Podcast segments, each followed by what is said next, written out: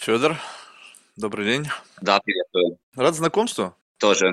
Я Мы думал, мы как? будем говорить по- по- по-английски. Э, Не, по-русски.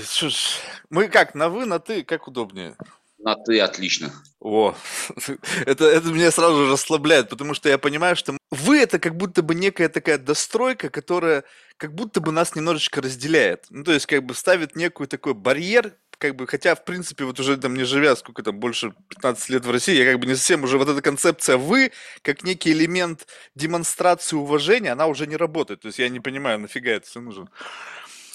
Ну и Слушай, отчество тоже вопрос, когда уйдут ну, я думаю, что когда сменится принципиальная эпоха, как бы вот когда совсем вот новое поколение, взросшенное на принципах какого-то, знаешь, э, такого глобального культурного кода, не локального, а вот именно глобально, потому что вне зависимости от того, где ты живешь, все равно все смотрят как бы на какую-то некую идеализированную модель, такая а-ля западноевропейская, там замиксована, и там как бы вот все как будто бы вот новый сценарий для таких глобальных стандартов. И там ты как раз отчество-то оно так же, как и вы, не особо фигурирует. Вот как только люди взросшие вот в этой вот новой как бы культурной реальности займут все основополагающие места, мне кажется, тогда это исчезнет. Хотя, хотя, вот тоже вопрос, э, мне кажется, что с появлением интернета и такой вот э, всеобщей коммуникации языки стали меняться э, менее быстро. Но вообще вот перемена трудней, потому что раньше было очень понятно, что если какая-то группа людей, будь то столичных людей или каких-то еще элитарных людей, вот, э, э, принимают новую норму, что легко сделать, если этих людей ограниченное количество, да, то дальше она может распространяться. А сейчас это, эм, э, мне кажется, что просто невозможно. Э, Только какое-то вот э, усилие там а то, что происходит в Украине, чтобы напрочь э, запретить, э, например, да, вот э, каким-то таким немирным путем. А, Вот. ну да. Но, но в целом, как бы такое ощущение, что это происходит, вот, э, в- несмотря на то, что как бы, кстати, очень любопытно в том плане, что мы обращаем внимание на то, что нам подсвечивают. Ну, то есть, как бы, вот если взять и как бы сейчас как-то удивительно появились какие-то совершенно новые технологии, они появились еще, мне кажется, вот э, такая ярая демонстрация возможности фокуса в период ковида. Вот когда первый раз, вот чтобы так в глобальном масштабе, раз, щелкнули выключателем, и все стали смотреть в одну точку. Ну, то есть, как бы все внимание было приковано в этот раз. И в этот раз с ситуацией на Украине они как будто бы используют ту же самую штуку. То же самый инструмент привлечения внимания. Мне кто-то сказал, даже смешной факт, что раньше был плакат, там, допустим, там, ковид, там, носи маски, сейчас на том же самом месте висит ситуация, ну, как- какая-то информация, связанная с тем, что происходит в Украине. Как будто бы, ты знаешь, один и тот же, одни и то же пиар-агентство, за ним, ну, имеется в глобальном масштабе, технологический сам момент. И вот сейчас... Ну, в, в российском масштабе, да, э, э, э, таких пиар-агентств есть конкретное количество, но при этом вопрос, сколько осталось вот этих вот локальных групп и уголков, э, как на Фейсбуке, да, у каждого же свой мирок, и эти мирки, в общем, отличаются довольно сильно. Э, Там лексическую новую норму ты не внедришь, вот, но в том, что касается ощущений и оценок э, происходящего, таких групп по-прежнему много, и люди друг друга находят.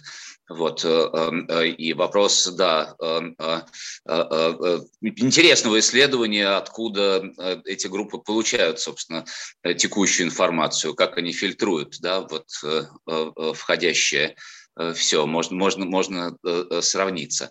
А ты где находишься в Штатах? Да, да, в Нью-Йорке. И, и, и, кстати, вот по поводу того, где берут информацию, вопрос даже не в том плане, где берут, а как происходит процесс, как бы, а, а, как бы погл- поглощения этой информации. То есть каким образом, вот скажем так, вот представь себе, что вот мы окружены информацией, нас это бомбардирует. Но такое ощущение, что мы как бы окружены таким внутренним на- настроенным фаерволом. И как будто бы сами решаем, что пропускать, что нет. Понятно, что здесь и тоже уже поработали эти все там социальные медиа, они там где-то там бэкдоры понаделали, где там незаметно пролетает. Но в целом, ведь большинство людей, если вот им задать такой прямой вопрос, вот вот это твое ну, отношение к той или иной ситуации, сейчас безотносительно каким-то событиям, просто вот в отношении чего-либо, вот это твое мнение, либо ты как бы не знаешь, как у тебя вдруг это случилось, что ты станов, стал адептом вот этой вот идеологии. Большинство людей, да нет, это я так решил, я так думал. Начинаешь глубже копать и приходишь в какой-то момент, ну, после там нескольких раундов почемучек, в какой-то пустоте. Люди дальше не знают. Так, а ну как-то так, вот я так решил, я считаю, что это правильно. Без какой-то дальнейшего вот попытки разобраться в деталях. И вот то, как мы живем, мне любопытно, как я решаю то или иное мысли, разрешаю то или иное мысли пробраться в мою голову. Ведь это же как будто бы некий осознанный акт. То есть вот я за или против. На основании чего? Какой research я делаю? Знаешь, э, вот э, такое консенсусное мнение нейрофизиологов, ну, насколько я представляю, я не нейрофизиолог, я сталкивался с образованием, э, и это тоже, конечно, потрясает, насколько люди вообще не знают, каким образом формируется например, память, да, вот такая базовая штука, вот, например, учить стихи в школе, оно разбивает память или нет? Да, вот никто из гуру э, э, образовательных тебе на этот вопрос ответ не даст. И консенсусное мнение нейрофизиологов, насколько я его себе представляю, такое, что вот наша голова – это вообще такой, ну, котел закрытый, да, вот там что-то бурлит, вот, и время от времени всплывает какой-то пузырек э, под названием мысль, mm-hmm. вот, и там 99% этого котла для внешнего наблюдателя закрыто, вот, поэтому вполне себе можно предположить, что вот эта вот штуковина под названием мысль, то есть некое обобщение, да, вот по, по определению смысл это что-то такое антиэнтропийное, что каким-то образом упорядочивает вот этот вот хаос э, э, понятий, слов, э, там чего угодно.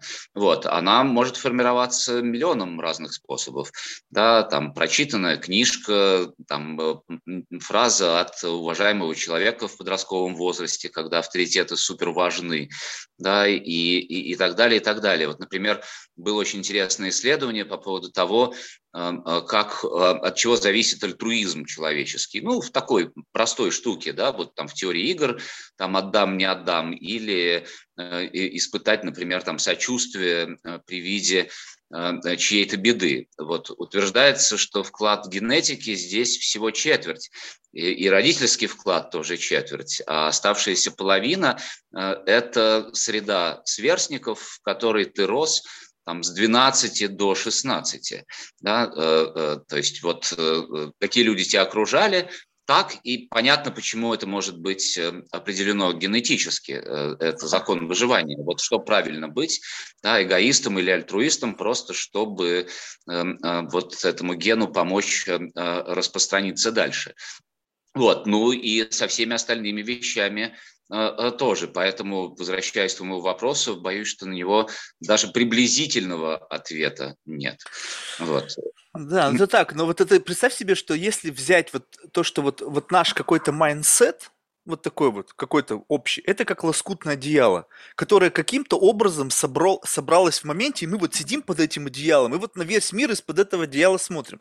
У меня в последнее время такой, знаешь, как бы mental exercise. Я беру его, просто разрываю, ну, вот как обратно, бьюм, пазлы разлетелись, и потом как бы такое ощущение, что я как бы пересобираю заново. То есть как бы ты пытаешься более-менее, понятно, что это, возможно, иллюзия, сам себе что-то выдумывал, но как будто бы обратно не всегда встает на то место, где раньше было сшито. Ну, то есть, как бы ты думаешь, а почему так? Ну, то есть, вот с чего я решил, что вот это хорошо, а это плохо? Вот прям вот до абсурда. Вроде бы можно... И причем проходишься по таким, знаешь, как бы не, незыблемым истинам. Потому что, мне кажется, с этого надо начинать. Потому что это же как бы фундамент, фундаментальные там вот эти все ценности, там добро и зло, там хорошо, плохо, семейные ценности, там вот этот альтруизм, там эгоизм. Проходишься по ним. И понимаешь, что в какой-то момент все как-то как бы не, вот я бы сейчас так не сложил. Вот я бы сейчас вот так вот пазлы не сложил. И если это вот таким образом как бы задумываться, то совершенно многое из того, что сейчас происходит, оно не очевидно. Но получается, что ты, если это не совсем очевидно для тебя, но ты наталкиваешься на мнение большинства, у которых сшито-то вот как бы вот, ну, как у всех, то ты как бы начинаешь задумываться, а как, а как тогда правильно? Ну, то есть вот есть мнение большинства, и, и как бы ты убежден, что твоя точка зрения, она, ну, плюс-минус, как бы, может быть, правильно, неправильно, по крайней мере, она заслуживает существования, потому что она уже живет в моей голове. То есть этот пузырек, он всплыл. А раз он всплыл, значит, это есть. Но тут вот мнение большинства, и ты думаешь, блин, как тогда неправильный пузырек у тебя в голове? Или как? Или они все заблуждаются? Ну, вот видишь, э, бывает еще установка, что э, большинство э, скорее бывает неправо. Вот у меня родители были из среды диссидентской, поэтому это часть моей самой глубокой прошивки, что если большинство считает так, то это вызывает вопросы. Да, но это тоже такой какой-то первичный код да, такое вот сопротивление этому мнению. Вот. Так что это все э, невероятно любопытно, но вот эта глубокая прошивка, мне кажется, и определяет личность. И если попробовать ее э, э, каким-то образом порушить, да, то ну вот перемены будут просто ну, непредсказуемы. То есть мы ровно за вот эту вот какую-то самоидентичность и держимся. Почему так сложно там, с людьми говорить про войну, например? Да, и очень редко кто меняет э, мнение. Да, э, это вот часть меня, да, там, русские хорошие, они не могут э, убивать мирных жителей. Вот э, как э, с этим уже не, не, не перескочишь. И в обратную сторону также. Вот я сейчас участвую в инициативе, и таких инициатив очень много. Да, это попытка какого-то разговора о ну, оптимальных сценариях для страны. Угу. Вот, потому что э, как бы что бы ни сложилось, э, все равно ну, этим 140 или пусть даже 130 миллионам вместе жить. Э, и там будут люди ну, самых разных мнений и представлений. Вот, и одно из упражнений – это попытка ну, вот сложить такой консенсусно-экономический сценарий да, когда, ну, понятно, там есть люди, которые считают, что все происходящее для России – это супер шанс, Э, значит, э, э, суверенитет долгожданный, рубль становится резервной валютой и вообще, значит, ни от кого не зависеть и стать той самой третьей силой. А другие экономисты либеральные считают, что наоборот, сейчас все катится, значит, в пропасть, вот, и все это грозит вообще распадом страны и чудовищным каким-то крахом. Вот, и я понимаю, что я, э, ну вот, физически не могу себя заставить позвонить э, человеку с э, людоедскими, на мой взгляд, взглядами, да, вот там человек, который в начале войны кричал «Ура!», значит, и э, денацификации. Я понимаю, что этот человек, ну, точно не глуп, да, и он э, говорил это из э, ну, каких-то конъюнктурных соображений, в общем, даже неважно из каких, да, вот, вот он людоед, да, и переступить через себя, чтобы с таким человеком, ну, вот просто поговорить по телефону, вот, это какое-то, ну, неимоверное усилие, ну, просто физиологический какой-то эффект вот, рвотный, э, понимаешь? Ну, вот не, не, невозможно, да. Хотя казалось бы, что от этого разговора изменится, и э, этот разговор важный, надо же понимать э, точку зрения оппонентов на вещи, да, иначе ну, никак не договориться. И все равно вот уже на уровне физиологии э, работает. Так что как, как все это перепрошивать, это, да, разговор большой. Знаешь, вот в этом отношении я, наверное, вот как бы вот, ну, не знаю, без грубых слов про себя не скажешь, но нехороший человек. Потому что вот вне зависимости, вот у меня рвотного эффекта не, не возникает. Ну, то есть вот честно скажу, что у меня вообще ну, в, в, в кругу общения были люди совершенно разные. То есть не потому, что я их люблю, либо потому, либо потому, что, не знаю, я хочу находиться рядом с такими людьми, а потому что я хочу понимать, как бы, как это со всех сторон выглядит. Ну, то есть, без относительно к тому, как ты к этому относишься, ты просто как будто бы себя сознательно вбрасываешь в ситуацию, когда кто-то мыслит, ну, настолько противоположно, что тебя это просто как бы удивляет. Да блин, да как такое вообще возможно? Ну, то есть, как? Как вот в твоей голове вот так вот мысли складываются? Потому что у меня они вообще по-другому.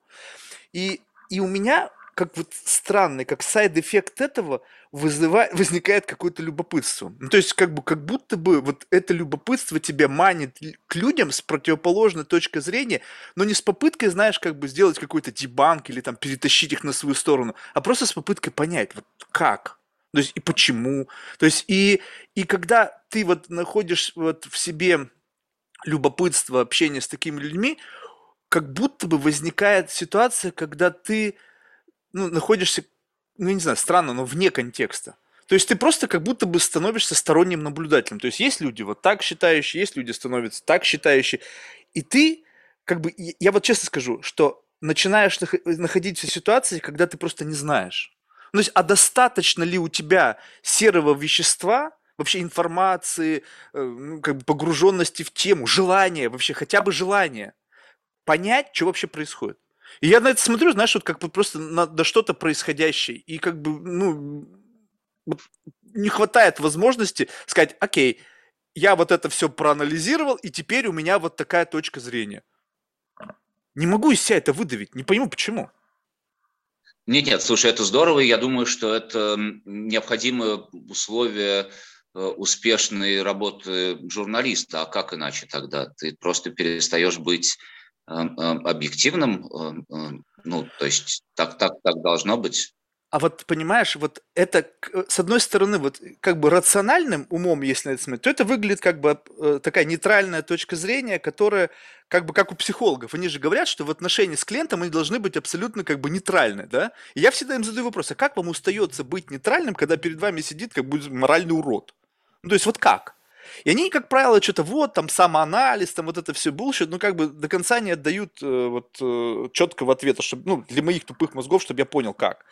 И вот ты говоришь, вроде как бы нужно. Я, во-первых, не журналист, да, то есть нужно с этого начинать, потому что журналист все-таки предполагает какое-то образование, какой-то там, ну, в общем, какой-то набор инструментов, необходимых для вот того, чтобы называться журналистом. Далеко вообще нет.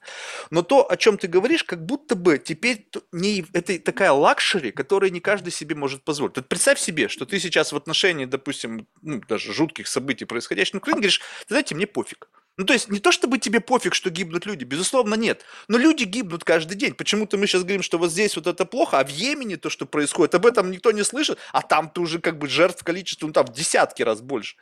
Ну, как бы, и что теперь, вот здесь мне не пофиг, а здесь мне пофиг? То есть, либо тебе не пофиг в принципе везде, ну ты просто сойдешь с ума, потому что люди гибнут каждую секунду. Ну, то есть насильственно, ненасильственной смертью в результате там каких-то случайностей, закономерностей, конца жизни, убийств, ну там, в общем, всего, чего только можно себе представить. Тогда ты должен быть нерелевантным ко всему. А если ты только вот здесь вот тебя это беспокоит, а здесь тебя не беспокоит, как тебе, а, с точки зрения как бы общечеловеческих характеристик, что это тебе говорит? То есть тебе беспокоит ровно то, что к тебе близко – Зафиксировали, так? Соответственно, если мне это не близко, значит, я могу как бы к этому относиться релевантно, потому что я живу в Америке, но у меня нет родственников на Украине, нет родственников, ну, в России там что-то осталось, ну, там как бы тоже седьмая вода на киселе. Как бы вот, ну, вот, да, там что-то происходит. Ну, так же происходит в Йемене, так же происходит в Африке, так же происходит в Северной Корее. И, ну, то есть я как бы взял и как бы понимаю, что это плохо. И на этом точка. И я в этом отношении говно. То есть как ты так можешь? Вот, и получается, что вот мы теперь как бы вот не то чтобы совсем цинично, но и релевантны как будто бы быть не можем, не имеем права. Мне кажется, что у хороших журналистов, я вспоминаю своего друга, а, не буду сейчас его имя называть, он известный человек, очень хороший пишет статьи, он добрейший человек, вот, но мне кажется, что когда он включает, включает вот эту вот моду Э, журналистскую э, и э, собирает интервью, да, он как будто ну вот, надевает какие-то специальные очки и выходит, ну, то есть люди вокруг становятся для него объектами, mm. вот, моментально, начинает их, ну, вот сквозь лупу рассматривать да, вот как они там, значит, чего-то э, такое э, э, шастают, пукают, говорят, творят ужасы, вот, или не ужасы, неважно, в общем, они становятся для него не людьми, а, ну, людишками, он даже слово такое употребляет, при том, что человека, который для этих людишек сделал больше, в общем, поискать. Да, вот, уверен, что и ранимый, и добрый, и точно бросается помогать при первой возможности, но при этом, еще раз, вот в э, э, э, такой моде исследовательской, да, он ну, точно, точно отстраняется. И это, мне кажется, ну, просто такой хорошо отработанный навык, потому что, ну как, вот у тебя есть нерукопожатные люди, вот есть люди на свете, которым ты не подал бы руки? Ну, даже не знаю. Ну, то есть... Ну, вот как... встретил, встретил, да, воскрешенного, неважно, Геббельса или там Чикатило.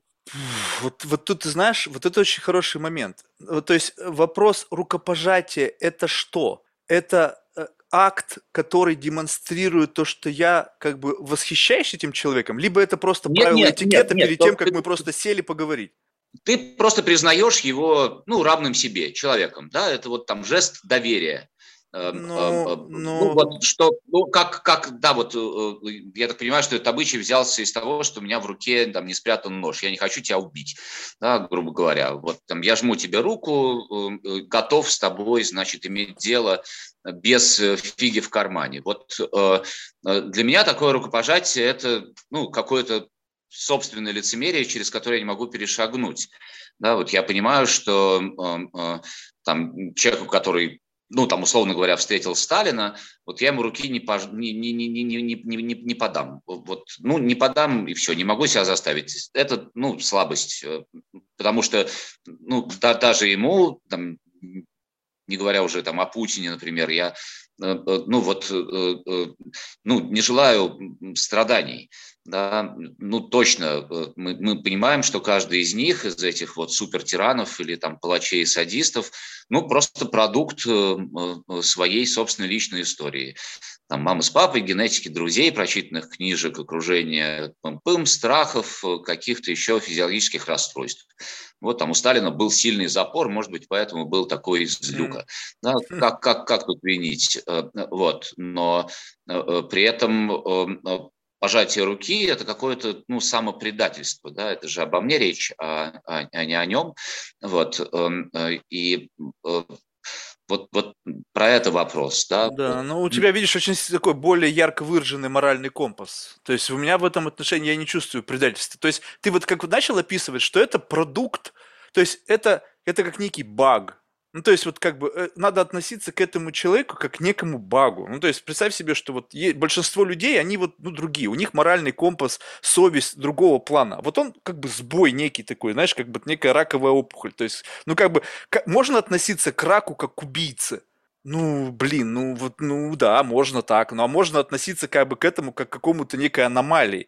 И поэтому с точки зрения как бы рассмотрения э, э, вот как бы, может быть, это не, не очень хорошо звучит, но действительно я смотрю на людей именно вот так, как, как некая программа, знаешь, вот как бы вот я сам как программа, только я вот, ну, абсолютно бесполезная программа, то есть такая, даже больше, может быть, сказать, паразитическая, то есть меня не будет, наверное, ну, мир вообще не потеряет нисколько. А вот другие люди приходят в этот мир, и у них вот есть, кто-то приходит творить добро, ну, прям вот смотришь ретроспективно, есть люди в истории, ну, которые сотворили массу чего-то хорошего, такого, что там легло в, основ, там, в, в историю, помогло там развивать науку, медицину и так далее. А есть люди, которые пришли, они вот как будто как зло, приходящее в этот мир, они сотворили только зло. И как бы ничего, кроме зла, после них не осталось. Хотя, возможно, у них были любимые дети, внуки. В общем, какой-то там миров, в котором они были более-менее человечными. Но несмотря на это, если брать вот этот импакт, просто любопытно, как в голове этого человека может такое жить. Вот как вот зло такого масштаба умещается внутри человека. Ведь ты смотришь, это же биологически твой, как бы, ну, то есть мы один, один вид. Но ты живешь, у тебя вот стрелка моральная компаса вот сюда, а у него север там, где у тебя юг. И ты думаешь, блин, как? И чисто вот любопытство, такой, знаешь, антропологический интерес, он как бы при, меня, с точки зрения моего какого-то природного любопытства, доминирует над вот этим моим как бы внутренним, возможно, самоощущением, что вроде как бы рукопожатность в этом отношении я сам себя предаю. Да нет, я следую своим интересам. То есть у меня как бы интерес движет мной, а не то, что как бы факт общения с этим человеком сделает меня таким же плохим, как он, что ли, или что? Да нет. Ну, то есть, как бы я не собираюсь его воспевать, не просто любопытно. Может быть, я потом после разговора с ним лещей ему надаю, чтобы выместить зло. Но прежде я хочу понять, как у тебя в голове это происходит. Поэтому я не знаю, вот в этом отношении так, чтобы прямо вот э, не рукопожатные люди, может быть, просто у меня нету вот в окружении таких людей, может быть, если бы были, я бы мог бы дать более вмятный, был бы у меня Гитлер среди моих друзей, ну, или знакомых, да, внезапно ставший, да, как последствии, я бы, наверное, может быть, бы как-то по-другому дал ответ. Но у меня просто нет таких извергов. Или, или, или человек, причинивший какое-то лютое зло, не дай бог, кому-то из близких тебе людей. Да, вот э, ну, такой самый, самый очевидный пример. Мне кажется, это очень важные вещи, про которые мы говорим, э, потому что, ну, так, так или иначе, ну, договариваться э, э, нужно, да, и есть пример каких-то европейских стран, ну, может быть, это только понаслышке, может быть, на самом деле все не так, но мне казалось, что и в Голландии, и в некоторых скандинавских странах почти не осталось заключенных, хотя закон, в общем, един для всей Европы. Да? Люди просто перестали э, э, совершать преступления, ну, понимая, что это значит для других. То есть это, ну, еще раз, мне кажется, про понимание, вот там тот же Сталин, которого мы упоминали, я недавно читал воспоминания Хрущева, из которых следует, что он, ну, просто никого не держал за людей, для него это были букашки, у него был, было собственное представление о том, как жизнь этих букашек обустроить, да, и, и ну, при этом чего? Он был любящий папа, точно любил Я дочку. вот об этом и говорю. Что понимаешь, что на самом деле мы просто сейчас говорим, у нас есть фигура Сталина, которая вот выросла и сделала вот такую зарубку на, там, не знаю, на ветке истории. Но таких людей, как Сталин, миллионы. У них просто нету власти. Они не пришли туда, куда пришел он. Таких людей, как Путин, мало. Да дофига. Просто он продукт того места, куда он попал. И неизвестно, вот если бы вот власть вот настолько коррумпировала меня, вот представь себе, вот просто такой ментальный эксперимент. Вот тебя вдруг посадили куда-то, ну, понятно, что не, как бы сложно, так, так не бывает, он все равно как-то туда шел, да, то есть, возможно, у него был какой-то inclination, да, попасть именно туда. Но сам факт, что вот тот набор, какой-то вот открыженный набор каких-то характеристик, то, что мы с тобой назвали в самом начале такой глубокой прошивкой, вот именно с такой глубокой прошивкой, что людей мало. Просто в силу давления власти, возможности, я могу так делать. Вот, вот, вот насколько абсолютная власть там коррумпирует абсолютно, мы не знаем. Ты, может, общаешься с кем-то, милейший человек, дай ему власть, дай ему деньги, ты посмотри, что с ним станет. И поэтому в этом отношении как бы это как продукт времени, продукт каких-то обстоятельств, которые вот попав вот в этот вот круговорот, пришел к тому, к чему пришел. И, возможно, любой человек с таким набором базисных предустановок, этой глубокой прошивкой, плюс-минус бы оказался вот в этой, вот в этой как бы зоне, в такой черной, страшной. Абсолютно. Абсолютно, абсолютно верно. Вот недавно а, появилась очень хорошая книжка, я не знаю, дошла ли она до Америки, такой есть Николай Эпле, он написал книжку «Неудобное прошлое», а, про то, как а, люди преодолевали вот этот вот раскол общественный прям пополамный такой, да, вот там Германия или там Япония послевоенная, или Аргентина после хунты, э, или Испания после Франка, Португалия после Салазара и так далее. Да, и это э, э, невероятно ну, такой трудный и болезненный процесс. И был лет пять, кажется, назад фильм к сожалению, сейчас не вспомню, как называется, но это фильм про людей в Индонезии, которые, ну, собственно, были палачами 30 лет назад, это люди, которые истребляли коммунистов. Там же Сталин затевал коммунистический переворот, а потом пришел к власти Сухарту, э, вот, и за коммунистами началась охота. И э, э, власть взяла, по сути, ну, таких хунвейбинов себе на службу, и эти хунвейбины до сих пор там живут, они старики, такие вполне благообразные, и вот журналист ходит какой-то известный, ну не Вим Вендерс, но кто-то из таких прям э, э, знаменитых людей берет с ними интервью прямо на улице. Скажите, пожалуйста, а как это было? И вот этот вот палач начинает рассказывать, как он придумал удавку из тросика, что сильно упрощало, значит, убийство э, вот этих вот э, э людей. И вокруг стоят индонезийцы и хихикают.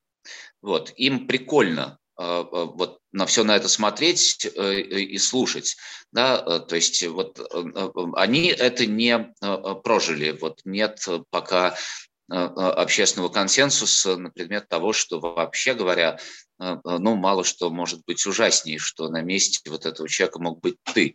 Вот, поэтому, возвращаясь все-таки к нынешней ситуации, э, вот э, э, что может быть ну, таким первым шажком вот, навстречу, причем ну, как-то с обеих сторон, да, там, с украинской, с российской или внутри российской, где есть люди, которые кричат там, до победы и денацифицируем, денацифицируем, да, и, и, и, и другими. И возможно ли это, или наоборот, все-таки необходим какой-то супер жесткий кризис, Э, через который Индонезия просто не прошла, э, в отличие от э, той же Японии, Германии, вот, или, или если смотреть на Испанию с Португалией, то как? Ну вот они в семье европейских народов, их тоже, в общем, ломали через коленку, да, что есть хорошо, что плохо, декларация о правах человека и прочие, ну, важные вещи, сформулированные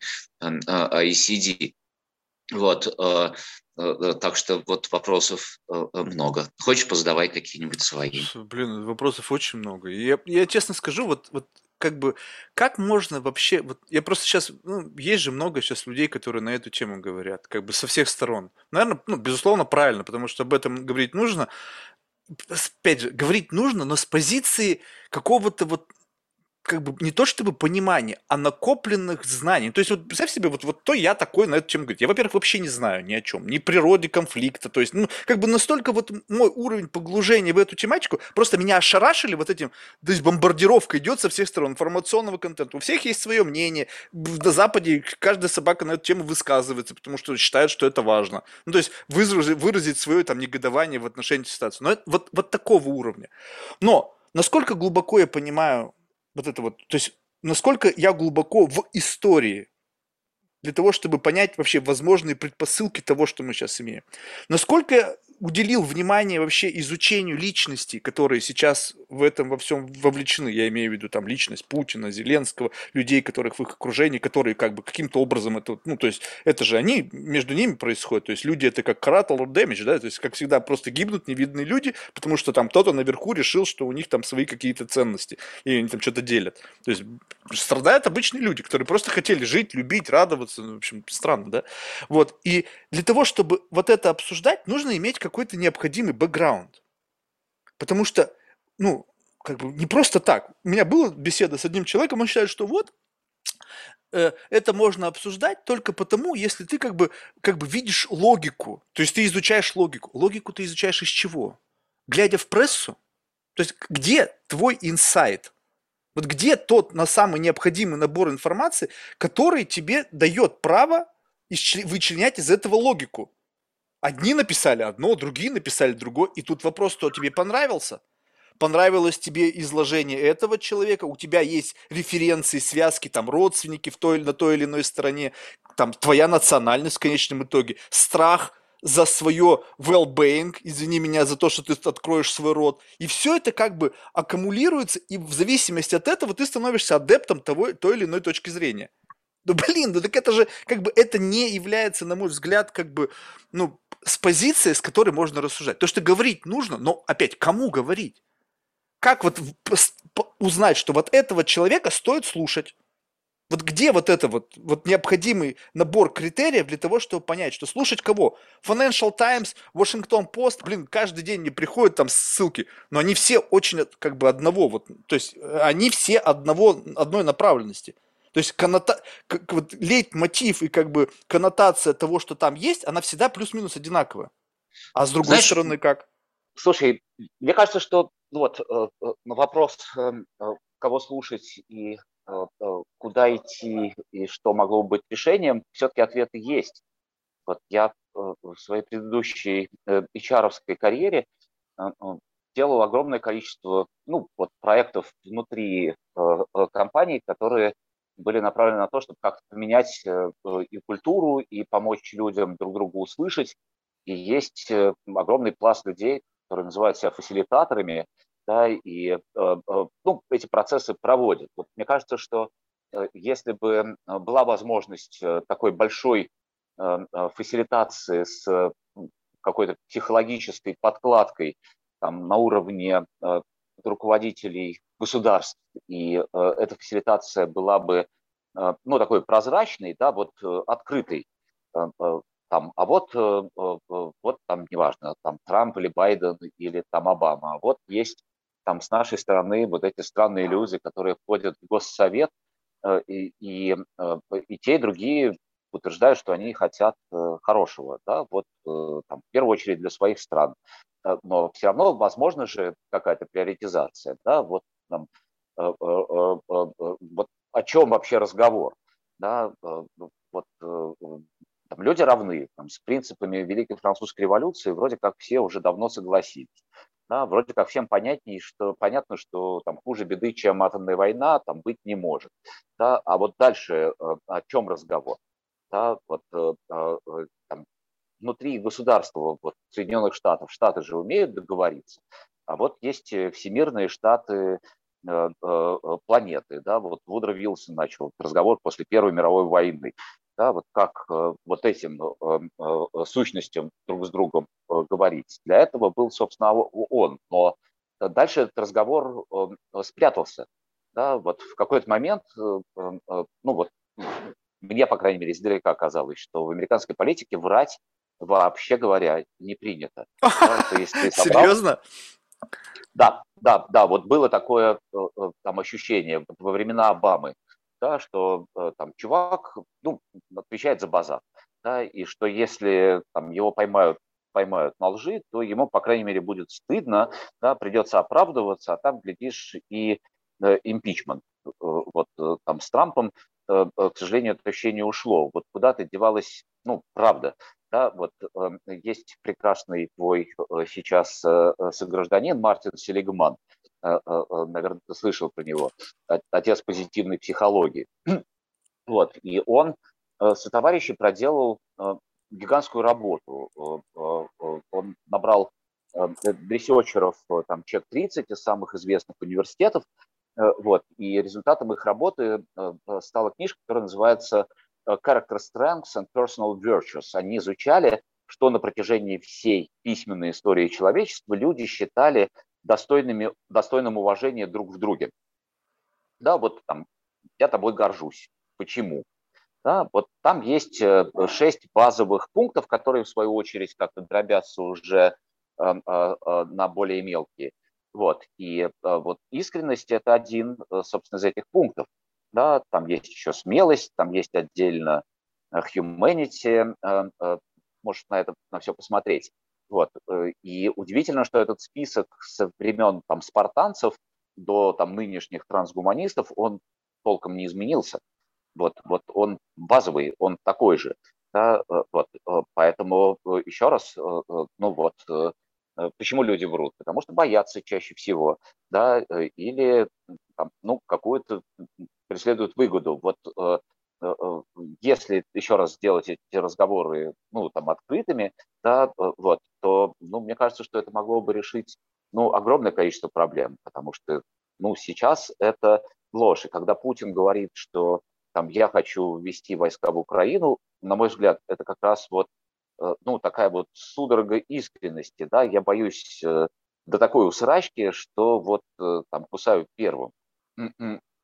Вот, и, и, и как до этого не дойти, да, вот, вот как убрать э, из политики, ну, он же, я действительно, мне кажется, что он обиделся, вот не держали его за человека по очень понятным причинам, да, э, вот это возвращаясь к нашему разговору о нерукопожатности, да, вот, э, ну, примерно то же самое, такое вот физиологическое, вот, mm. хотя в отношении Путина, например, у меня ну, там есть абсолютная уверенность в том, что он хочет э, добра э, э, жителям России.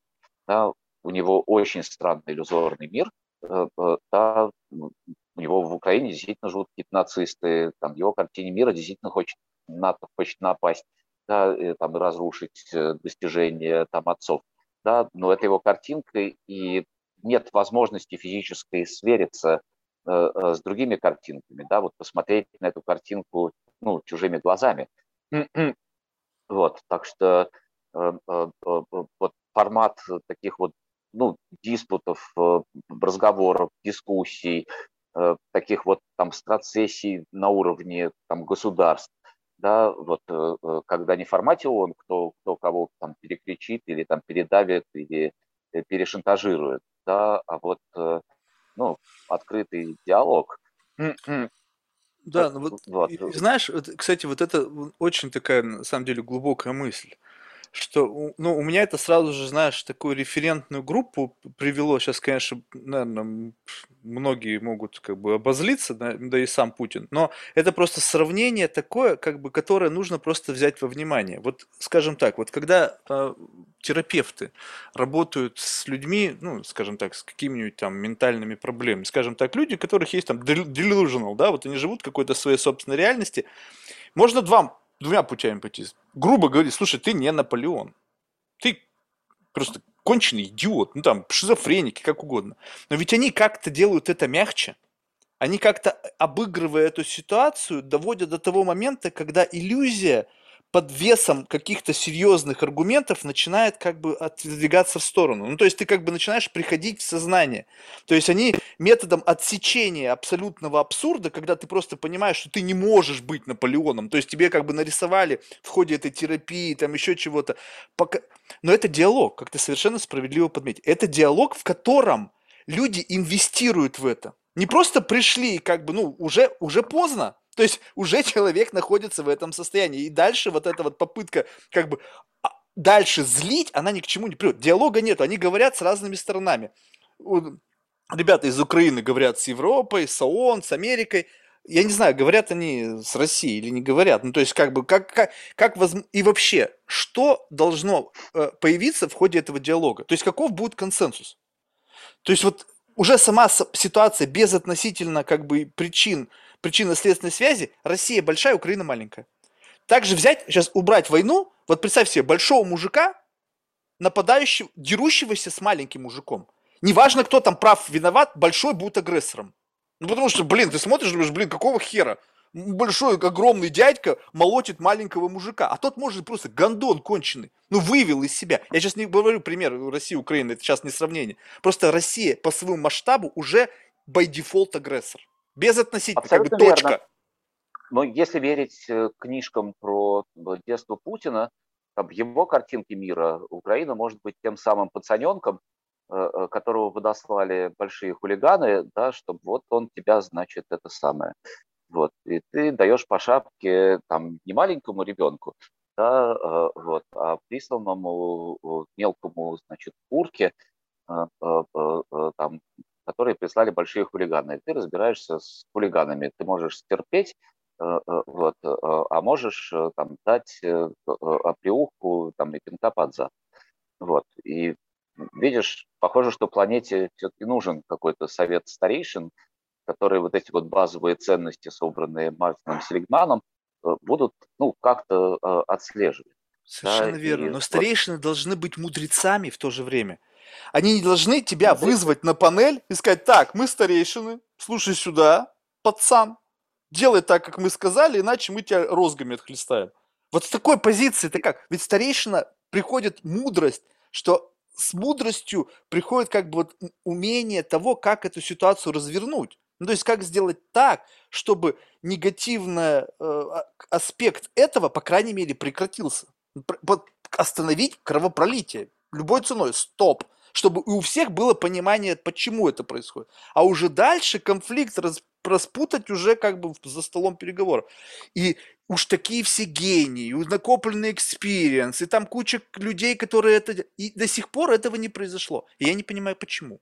Ну, то есть, если он один виноват, ну окей, вы признаете, что вот один такой у нас есть агрессор. Блин, повезло нам, условно, в кавычках, жить в период, когда вот вырос до такого масштаба человек, чья сила и его единовременное решение раз и раз, разожгло войну. А вы-то что, все остальные, не в состоянии как-то с этим разобраться, вот так вот, чтобы это остановилось? Что получается, что, такие powerless или что? Или, блин, come on разговаривать не умеете, там, не знаю, ну, то есть как? Потому что в этой ситуации большой дядька все-таки Америка. Да, получается, да? они не заинтересованы в том, чтобы это остановилось. Ну согласись, ну вот, вот если бы вот, вот ты был в чем-то заинтересован, представь себе, что фундаментальная ценность всего – это жизнь. Похер все остальное. Вот, вот представь, на момент забыли, и ценность жизни безотносительно русская, украинская одинаково. И так оно есть. И получается так, что все равно там какие-то подковерные игры внутри, которые там куча крючочков, там все вот это взаимосвязано, такая, знаешь, гигантская паутина, где там за одну ниточку подергаешь, все движется. Получается, что на повестке дня человеческая жизнь, она на самом деле не во главе угла. Там что-то другое, потому что если бы это была важная самая ценность э, жизнь, то сильный большой брат бы давно бы уже как-то помог бы подвести к решению, когда, по крайней мере, это бы остановилось. Значит, не хотят? Но если взять э, во внимание э, временную перспективу, вот представь себе, что э, миром управляет, наконец, суперискусственный интеллект угу. который умеет читать сценарии не на 5 и не на 10, а там на 50 или 500 или 5000 лет вперед. Вот что тогда стоимость вот этой самой человеческой жизни. Да? Вот, ничего. Вот он запрограммирован сохранить, например, как можно большее количество жизней. Или что? Вот сначала, наверное, ну как-то про это человечеству нужно договориться. Наверное, вот ровно в этом мы пока что не можем сойтись. Э, э, важна жизнь уже рожденных, вот, или там не менее важна жизнь э, тех, кто будет рожден. Да, и тогда чем мерить? Количеством или качеством, например? Потому что если заложить все эти параметры там, в суперкомпьютер, который пока что не справится с решением такой задачи, да, вполне может статься, что сейчас с точки зрения спасения максимального количества жизней вполне себе правильно там, умолотить, э, э, как часто думали диктаторы, там 90% населения планеты, да, чтобы те, кто остался, условно говоря, там, ни за что бы себе не позволили никого больше не только значит, убить, но и э, обидеть. Да, например, да, вот там, перепрограммировать ту самую прошивку, с которой мы начали наш разговор. Да, вот там сейчас живущих уже не перепрошить, а вот э, э, там только что рожденных э, еще пока можно. Да? Перепрошили, с остальными там как-то разобрались, и вот, значит, с тех пор больше никто насильственной смертью не умирает, что, кстати говоря, в истории человечества, кажется, случалось. Вот я недавно был в Таджикистане, там раскопали такой город Сарадж. Он существовал с 5 по Э, э, трех с половиной э, тысячелетия вот до, до там, нашего момента, то есть там, от третьего тысячелетия до 1500 лет до нашей эры. Там в раскопках не находят людей с признаками насильственной смерти. То есть похоже, что вот эти вот люди тогда умудрялись жить без Э, там, разрушения городов э, и прочих каких-то убийств. Вообще нет повреждений физических, да, проломленных черепов э, или чего-то такого. Вот как, как-то они тогда жить умели. Вот, так что вот возвращаясь к старейшинам, которые точно будут там как-то прошиты, и, в общем, навряд ли они будут думать как-то хорошо. Но, видимо, надо им давать тогда Э, в руки пульт управления вот этим супер э, искусственным интеллектом, э, который будет думать уже не на одно поколение вперед, а хотя бы там на три. Да, вот, вот какая-то такая должна быть картина, получается, что. Знаешь, я вообще честно скажу, что вот как вот как надо, это вообще вопрос, как бы, который у меня в голове вообще не укладывается. Я вообще, в принципе, действительно, как надо, даже со- сообщество этих старейшин решать не может.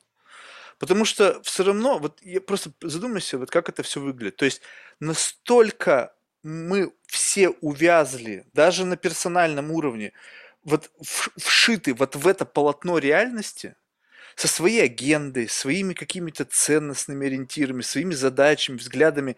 И это система, которая не может прийти в равновесие. Ну, то есть, потому что постоянно вот что-то бульк, бульк, бульк, бульк. И, и, у, и у каждого есть свои ценности на локальном цели, на локальном уровне, на международном уровне и так далее. И как бы, чтобы это все устаканилось, что должно произойти? То есть это какое-то единое правительство, все как единая нация подключены к одной системе, там, не знаю, Илон Маск всем в голову чипы вставил, и все, и мы бум, в один момент времени все стали думать одинаково. Ведь мы все изначально как бы внутри, ну, разные. Ну, то есть как бы вот эти разные прошивки, разная система толерантности к боли, к риску, не знаю, там разная система вот эта щупальца реальности, эмпатическая мышца, у всех все разное. И, и постоянно разные типы людей выскакивают на какие-то должности. Там, будь то это административные должности, государственные, бизнес и так далее. И все начинают там, вот в силу вот этой какой-то своей собственной индивидуальности, начинают раскачивать то, что наверху. Потому что наверху доходят единицы, но они, как правило, сильнее всего качают. То есть они там наверху, а все остальное приходит в действие под вот как бы в силу вот этого перетекания этой энергии сверху вниз.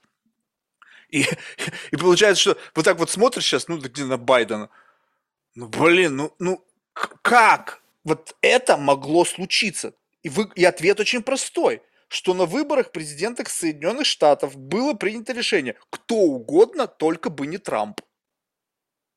Ну так так ведь нельзя жить. Ну да, э, э, с одной стороны. А с другой стороны, казалось, что Байден неплохое решение, потому что, по крайней мере, э, он давным-давно специалист по внешней политике, имел дело со всеми нашими начальниками и уж как-нибудь сумеет э, там эту ситуацию ну, только там, 20 лет назад, а не сейчас. Ну, казалось бы, вот э, у, в России же огромное количество претензий э, к Америке, да, там и Югославия, и Ирак, и все эти арабские весны. Вот у меня есть надежда, что все-таки Америка тоже учится на ошибках, да, и э, э, я не знаю, что сейчас думают в Газдепе по поводу э, там, бомбардировок Югославии, вот, ну, наверняка на эту ситуацию есть много различных точек зрения, имеющих ну, такую право на существование, вот, но, по крайней мере, ну, это должно быть как-то проговорено, и из ошибок, если они были, скорее всего, были, ну, должны быть э, выучены какие-то уроки. Да, вот, э, э, там совсем недавно еще вот в Европе, где я сейчас нахожусь, там 300 лет назад, там в войнах погибали там, десятки процентов населения. Там ради чего? Там, а ничего толком, да, каких-то национальных интересов, которые, которые, ну, сами по себе, вообще говоря, фикция. Да, вот Тофлер в своей третьей волне там пишет, что нация – это не э, кровь, не генетика, да, это совершенно определенные экономические интересы там, группы людей, которые ну, сложилась вообще говоря случайным образом. Да, вот, там, как не было Германии там, до середины XIX э, века было огромное количество там, мелких государств, да, или там, ну, любых, любых, любых других стран, да, там не было их тысячу лет назад. Э, э, там, в принципе. Вот, э, так что это все, ну, какая-то условность. Я про то, что, ну, вот, надо же как-то учиться на ошибках, а для того, чтобы на них учиться, ну, их нужно признавать, вот, и нужна какая-то устраненность, поэтому, ну, вот, нужен миру совет старейшин, да, не как в ООН, когда приезжает чувак, которому сказали, ну, там, с чем ты должен вернуться, да, там с заданием и вот такой вот э, там рамкой, а, а, какая-то на, на, на, на, на надстройка, вот какие-то авторитеты, как этих авторитетов находить. Я очень по-хедхантерски думаю, я ж, мой бэкграунд хедхантерский, э, э, вот, и окей, вот там Телегман работу проделал еще раз. Вот что там человечество считает хорошо, а что плохо. Да, вот, вот эти вот весы. Да, э, и еще раз, э, там, если у нас действительно есть какая-то временная перспектива, и пока нет э, там, супер искусственного интеллекта, но тем не менее там, мы думаем благополучие живущих сейчас и наших детей, да, то тогда уже хоть какие-то решения могут приниматься, но какими-то людьми не включенными, отстраненными от этой ситуации, да, вообще никак, там, ну, экономически не включенными, потому что если в ООН Э, э, дать возможность э, там решать странам, не включенным в конфликт, да, условно говоря, там, Канаде, там, Китаю и какой-нибудь там, Бразилии, да, скорее всего, там эти люди, уполномоченные своим населением на то, чтобы сделать этому населению хорошо, да, это же их ну, первичная задача все-таки. Когда мы выбираем президента, мы все-таки первый пункт – это не мир во всем мире, да, там, а собственное экономическое благополучие. Мы же так голосуем за президентов, чтобы моей семье было хорошо, а не семье там, людей, про которых я представления не имею. Но, тем не менее, еще раз, эти решения должны предстать, ну, приниматься людьми, ну, не включенными, да, без конфликта интересов прямого. Вот, но мы ушли в какую-то уже... Не, не, это нормально. Кажется, Просто да. вот, это, кстати, очень хорошую тему ты затронул. Вот э, преследование интересов. И тут вопрос как бы временных рамок. Ну, то есть даже не временных рамок, а что мы ставим на чашу весов. Ну вот смотри, скажем так, что вот преследуя цель, чтобы, допустим, там мой, моему электорату было хорошо как экономически, так и там, не знаю, там, ну, в общем, во всех, во всех общих каких-то там человеческих благов было хорошо. Я смотрю, и для того, чтобы для моему электорату было хорошо, вот такая предвыборная, такой предвыборный спич. Типа, выбирайте меня, я сделаю, чтобы вам было хорошо, но для этого нужно пожертвовать там 10% популяции мужской нашей страны, и мы, наверное, за счет этого выйдем в светлое будущее. Вот, вот, вот если так цинично подойти к этому, ну то есть как бы вот, вот вот это как? Вот стоит это этого? То есть, а что хорошо? Что значит хорошо, в принципе, вот как бы в сухом остатке? Не на рубеже там веков, а вот хорошо в моменте. Хорошо в моменте, это чтобы мне и моей семье было, что есть.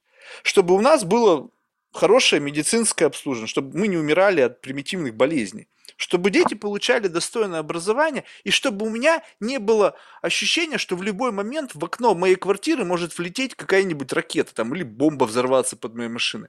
Все. А, смотри, Надо ну, для вот... этого жертвовать э, там большим количеством людей, чтобы, если это не встает на повестку дня. А, на эту тему ну, человечество проделало большую работу. Мне кажется, самую качественную работу проделала OECD, они а, сформулировали а, рейтинг благополучия, называется Better Life Index, можешь посмотреть. Угу. Better Life Финляндия Index. там, там лидирует один... всегда.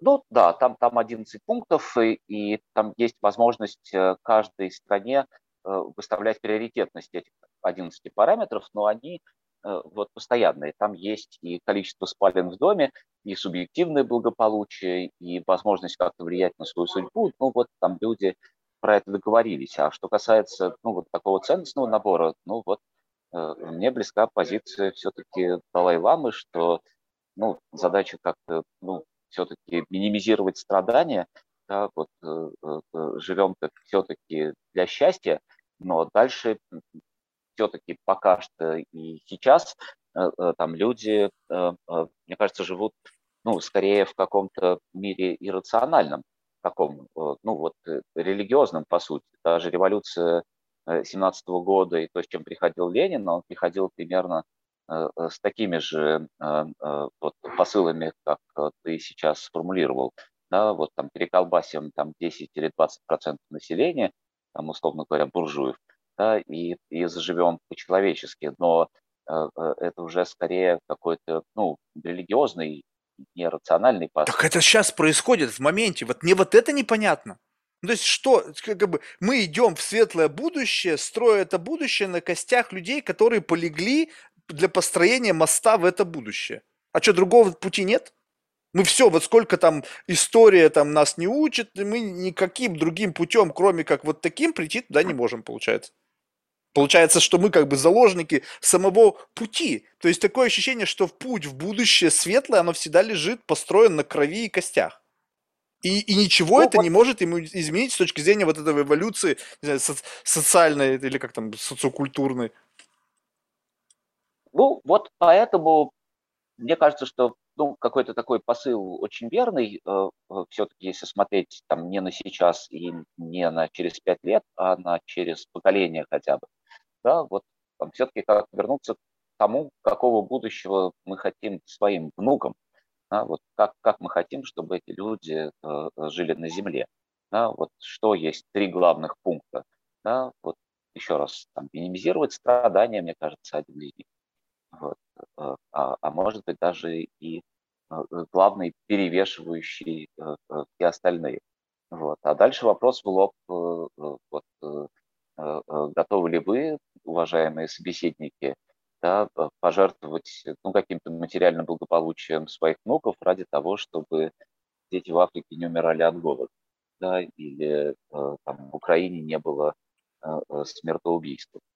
Ну, вот про, про, про какие-то базовые посылы нужно договориться с этим старейшинам, а дальше, исходя из этого, уже ну, вот, решать конфликты а, а, а, такие, как э, сегодняшний.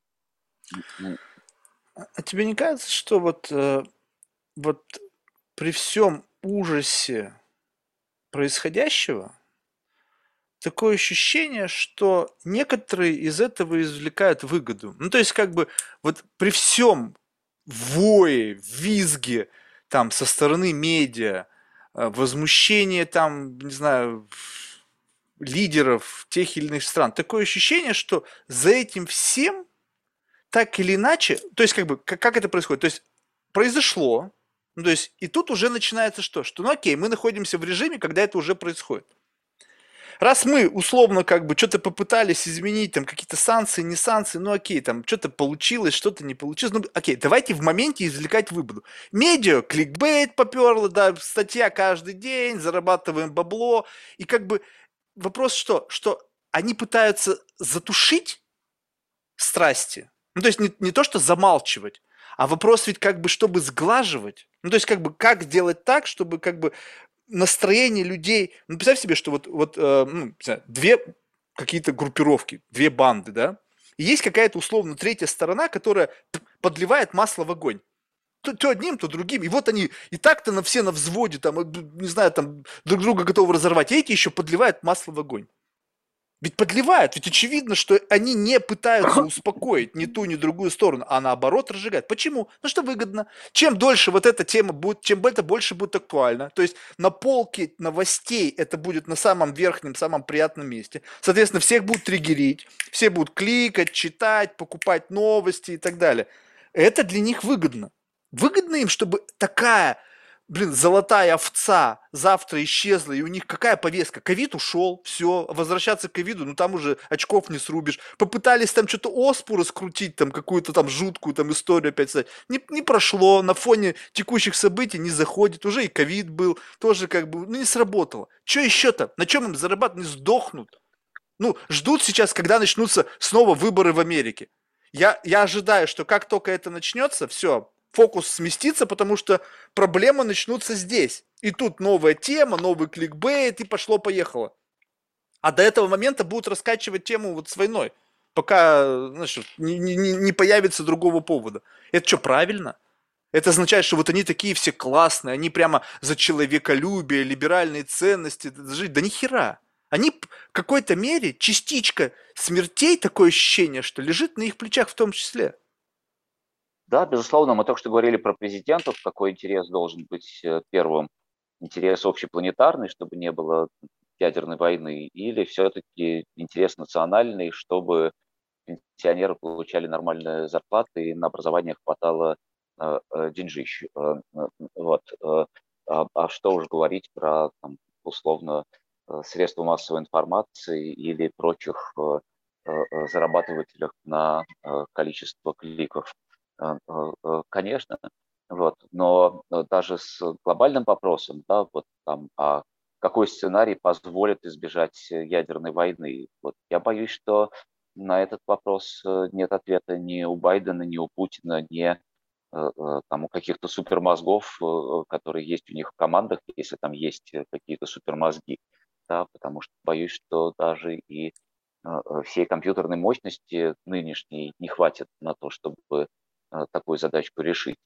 Да, вот там, что нужно сделать ровно сейчас, чтобы минимизировать вероятность ядерной войны через там, 10 лет. Слушай, Это же а главный вопрос. Да, верно? ну понимаешь, ну вот на самом деле, вот, может быть, я сейчас буду звучать как ну, конченый дурак, ничего не понимающий, но вот у меня такое ощущение, что на повестке это вообще никогда не было. Что эту повестку искусственно создали, как некий домоклов меч, ну, то есть в каком нужно быть как бы вот просто в затмении, чтобы такой вариант рассматривать в настоящий момент времени? Все же про капитализм, там, изменение жизни к лучшему, там, сохранение планеты. Это основная повестка и лейтмотив как бы везде. даже до событий в России я слышал, блин, там тоже все то же самое, как бы благосостояние, рост и все остальное. То есть не было попытки, что, ребята, давайте мы как бы, вот мы хотим, чтобы было вот настолько все, как, как мы хотим, что мы готовы на все как бы послать на, ко всем чертям, если не получится так, как мы хотим. Что-то я таких, такой риторики я не слышал.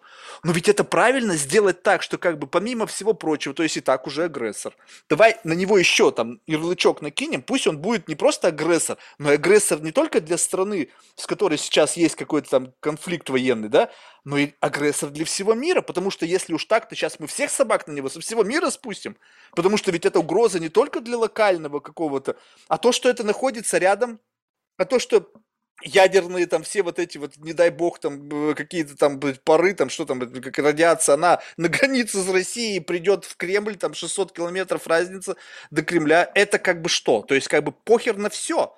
То есть я просто вот там, не знаю, ставлю точку жирную, окей, вот я не знаю, я сошел с ума или там, я не знаю, сейчас там всякие там байки, что там болен там смертельно, там еще что-то, похер, я помираю один хер, вы уйдете все вместе со мной.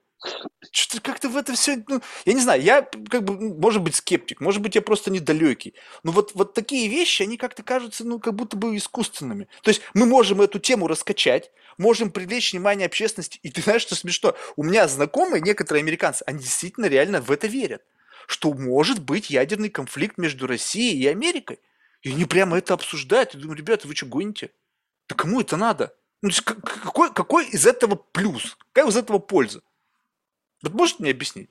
Они говорят, ну как, вот он там нажмет на красную кнопку, а ему, а ему нахера это надо? Ну, то есть зачем? И, и что получается, что настолько он единолично управляет этой красной кнопкой, что все люди-то как бы, окей, ты помираешь, и мы с тобой, эй, кумбая, поехали, похер, на машине в пропасть. А ты видел фильм э, э, Кубрика про э, э, доктора Стрэнджлав? Знаешь, я по названию, Доктор... может быть, может Доктор быть, Стрэнджлав или «Как я перестал бояться а, атомной бомбы». Нет, не видел? Я думаю, нет. Надо посмотреть. Надо, надо, надо посмотреть. Э, э, дело в том, что э, в такой ситуации не обязательно президент нажимает красную кнопку. Просто если войска находятся в ситуации боевой готовности, то вероятность глюка, она крайне велика. Э, э, вот, она, она, она есть. И э, Слушай, ну смотри, вот это не мое мнение, я скорее ориентируюсь мнение на, там, я учился физике, там, я очень уважаю э, великих там, физиков э, России, в том числе работавших над созданием э, атомной бомбы. Вот был такой академик Харитон, например, из них. И кто-то э, вспоминает разговор с ним на даче, когда они смотрят на звездное небо, и Харитон говорит, что, знаешь, вот очень высока вероятность, что многие из тех огоньков, которые мы видим, да, это сгоревшие в ядерном взрыве э, э, цивилизации. И вот там, если спросить меня, как ты оцениваешь вероятность того, что э, наша цивилизация сгорит э, в ядерном пламени вот, в ближайшие сто лет, э, я ее оцениваю больше, чем в 50%. Ух ты! А как ты, да.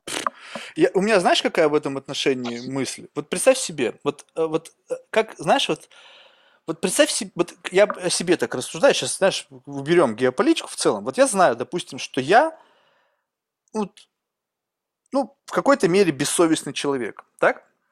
Соответственно, я могу, зная, что я совершал определенный поступок, и что я вел себя бессовестно по отношению к другому человеку или там группе людей, Теперь также начинаю думать и о других людях, что раз я такой, то я могу ожидать, что другие будут вести себя точно так же. Теперь Америку смотрим, которая один раз уже нажимала на красную кнопку. Они к да. чертям нахер разбомбили, блин, Хиросиму и Нагасаки. Это один из всех возможных кейсов был сделан Соединенными Штатами. Ну, блядь, ну вот если ты однажды нажимал, ну как бы не ты лично, а вот этот как бы часть твоей истории – то, конечно, ты можешь думать, что кто-то тоже нажмет. Ну, потому что ты-то это делал, ну, а тут сидит какой-то непонятный себе царек. Он вообще, у него крыша там поехала условно. 20 лет рулит такой страной, все его не любят. Его там, не знаю, закусали, нерукопожатный для всех стал. Он думает, идите вы все в жопу.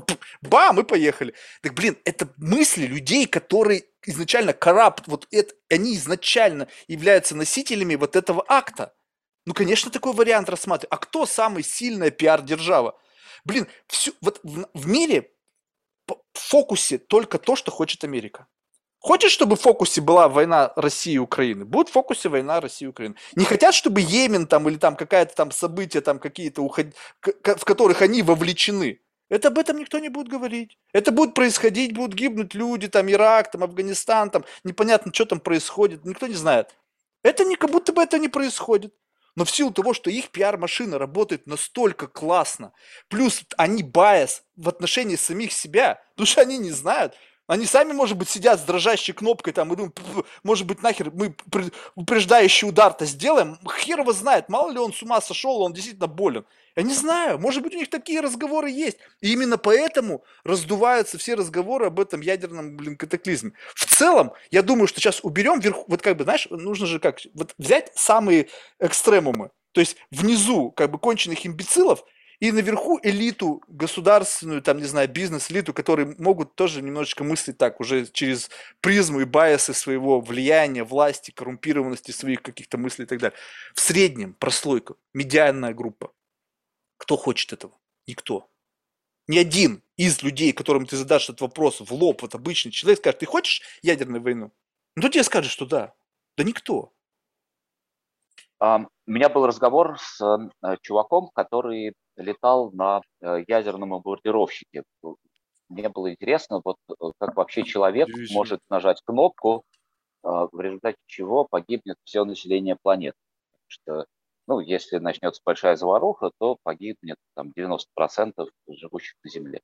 И он мне объяснил, это устроено очень просто. Ты, когда приходишь в училище военное, тебя довольно быстро сажают за тренажер ты, может быть, сам играл в э, какую-нибудь компьютерную игрушку, когда летаешь на самолетике и что-то такое бомбишь. Вот ты на тренажере год летаешь, что-то такое бомбишь, реальную карту, э, сначала придуманную, потом реальную. Потом начинаются учебные вылеты, ты продолжаешь сжать эту кнопку, э, вот как будто бомбишь. Все типа в порядке. Ну, как, как у мальчишек принято играть в войнушку. Вот. А в какой-то момент тебе так вот между делом говорят, вот, там, а с э, там, 18 июля э, э, имей в виду, что ты не будешь знать, учебный это вылет или реальный. То есть тебя оттренировали жать эту кнопочку просто вот инстинктивно, да, вот. И когда ты летишь, там очередной вылет, да, вот, ты, ты, ты просто не знаешь, ты, ну, обезьянка, ты привык жать кнопку да, и это все начинается, да, вот твоя готовность нажать кнопку, когда вообще говоря, ты идешь в, в, в военное училище, зная, что тебе предстоит летать на этот бомбардировщик. Да, вот в этот момент. Э, Нет, саму механику, как это устроено, я понимаю. То есть там нету какого-то какого глубокого анализа поступка, там просто как бы автоматизм, доведенный до совершенства, и, но это инструментарий. Это, то есть, это как бы final destination, то есть как бы изначально импульс этой мысли, он идет не, не не сам пилот самолета принимает решение, он просто исполнитель. Сейчас давай, и, и как бы, безусловно, это классная беседа, и вообще супер, что у тебя, ты это как бы привел пример, но изначально-то месседж-то ведь идет оттуда. То есть ты изначально понимаешь, я, я как бы, не знаю, мне сложно сейчас представлять, то есть это какой должен быть advancement с точки зрения оружия, чтобы, нажимая на кнопку, ты мог понимать, что никто не сможет противодействовать. То есть это получается так, что кто-то должен там с водяным пистолетом, а у тебя реальный пистолет, и ты как бы на дуэли, и как бы, ну, что, бум, и как бы, ну, в обратно никто не выстрелит. Смотри, смотри, вот этот вот фильм, про который сказал, «Доктор Стрэнджлав», э, э, вот он описывает как раз такой апокалиптический сценарий, и есть замечательное интервью Оливера Стоуна с Владимиром Путиным, снятые там лет, кажется, 7 назад. Да, да, там да, есть прекрасный момент, когда вот, и там Оливер Стоун сажает Путина за руку посмотреть ровно это кино. И посмотрев его, э, Путин улыбается хитро и говорит, а как он так сумел угадать то, что, э, ну, то, как оно будет устроено сейчас. Вот. А там вкратце сюжет, что ситуация выходит из-под контроля, да, а дальше на территории России срабатывает автоматическая система там, запуска всех э, э, ракет. Mm-hmm. Да, вот, э, э, независимо от того, жив президент, не жив президент, да, вот там есть угроза, Да, и эта система срабатывает автоматически, уже без нажимания. Да-да-да, я слышал эту страшилку. Да, да, значит, первый разговор про ядерные бомбы завел Путин, да, после того, как Крым стал русский, вот, и, и, может быть, ты видел эти кадры, когда он сидит на диванчике, нога на ногу и говорит, что вот мы тут посовещались и решили, что если будет противодействие со стороны Запада, вот этой вот нашей крымской истории, мы будем бомбить. Вот. Так что в нынешнем разговоре э, он первый поднял тему, что из-за э, какой-то полоски на карте, чей там Крым, э, ну, вот мы про это можем говорить много, да, там, хорошо, это плохо, как там русским или украинцам, там, что Хрущев, это дело десятое. Да, вот не стоит полоска на карте или там перекрашенный Крым там, в очередной цвет, там 150 раз за его историю, уничтожение э, всего живого на планете. Да? А вот он сказал, что мы были готовы э, э нажать на кнопочку ради того, чтобы Крым стал русским. Так что вопрос не только к э, Госдепу. Да, ну вот, вот я, как бы понимаю, но вот согласись, вот а какие у него еще есть аргументы? Мне кажется, его вообще никто не воспринимает.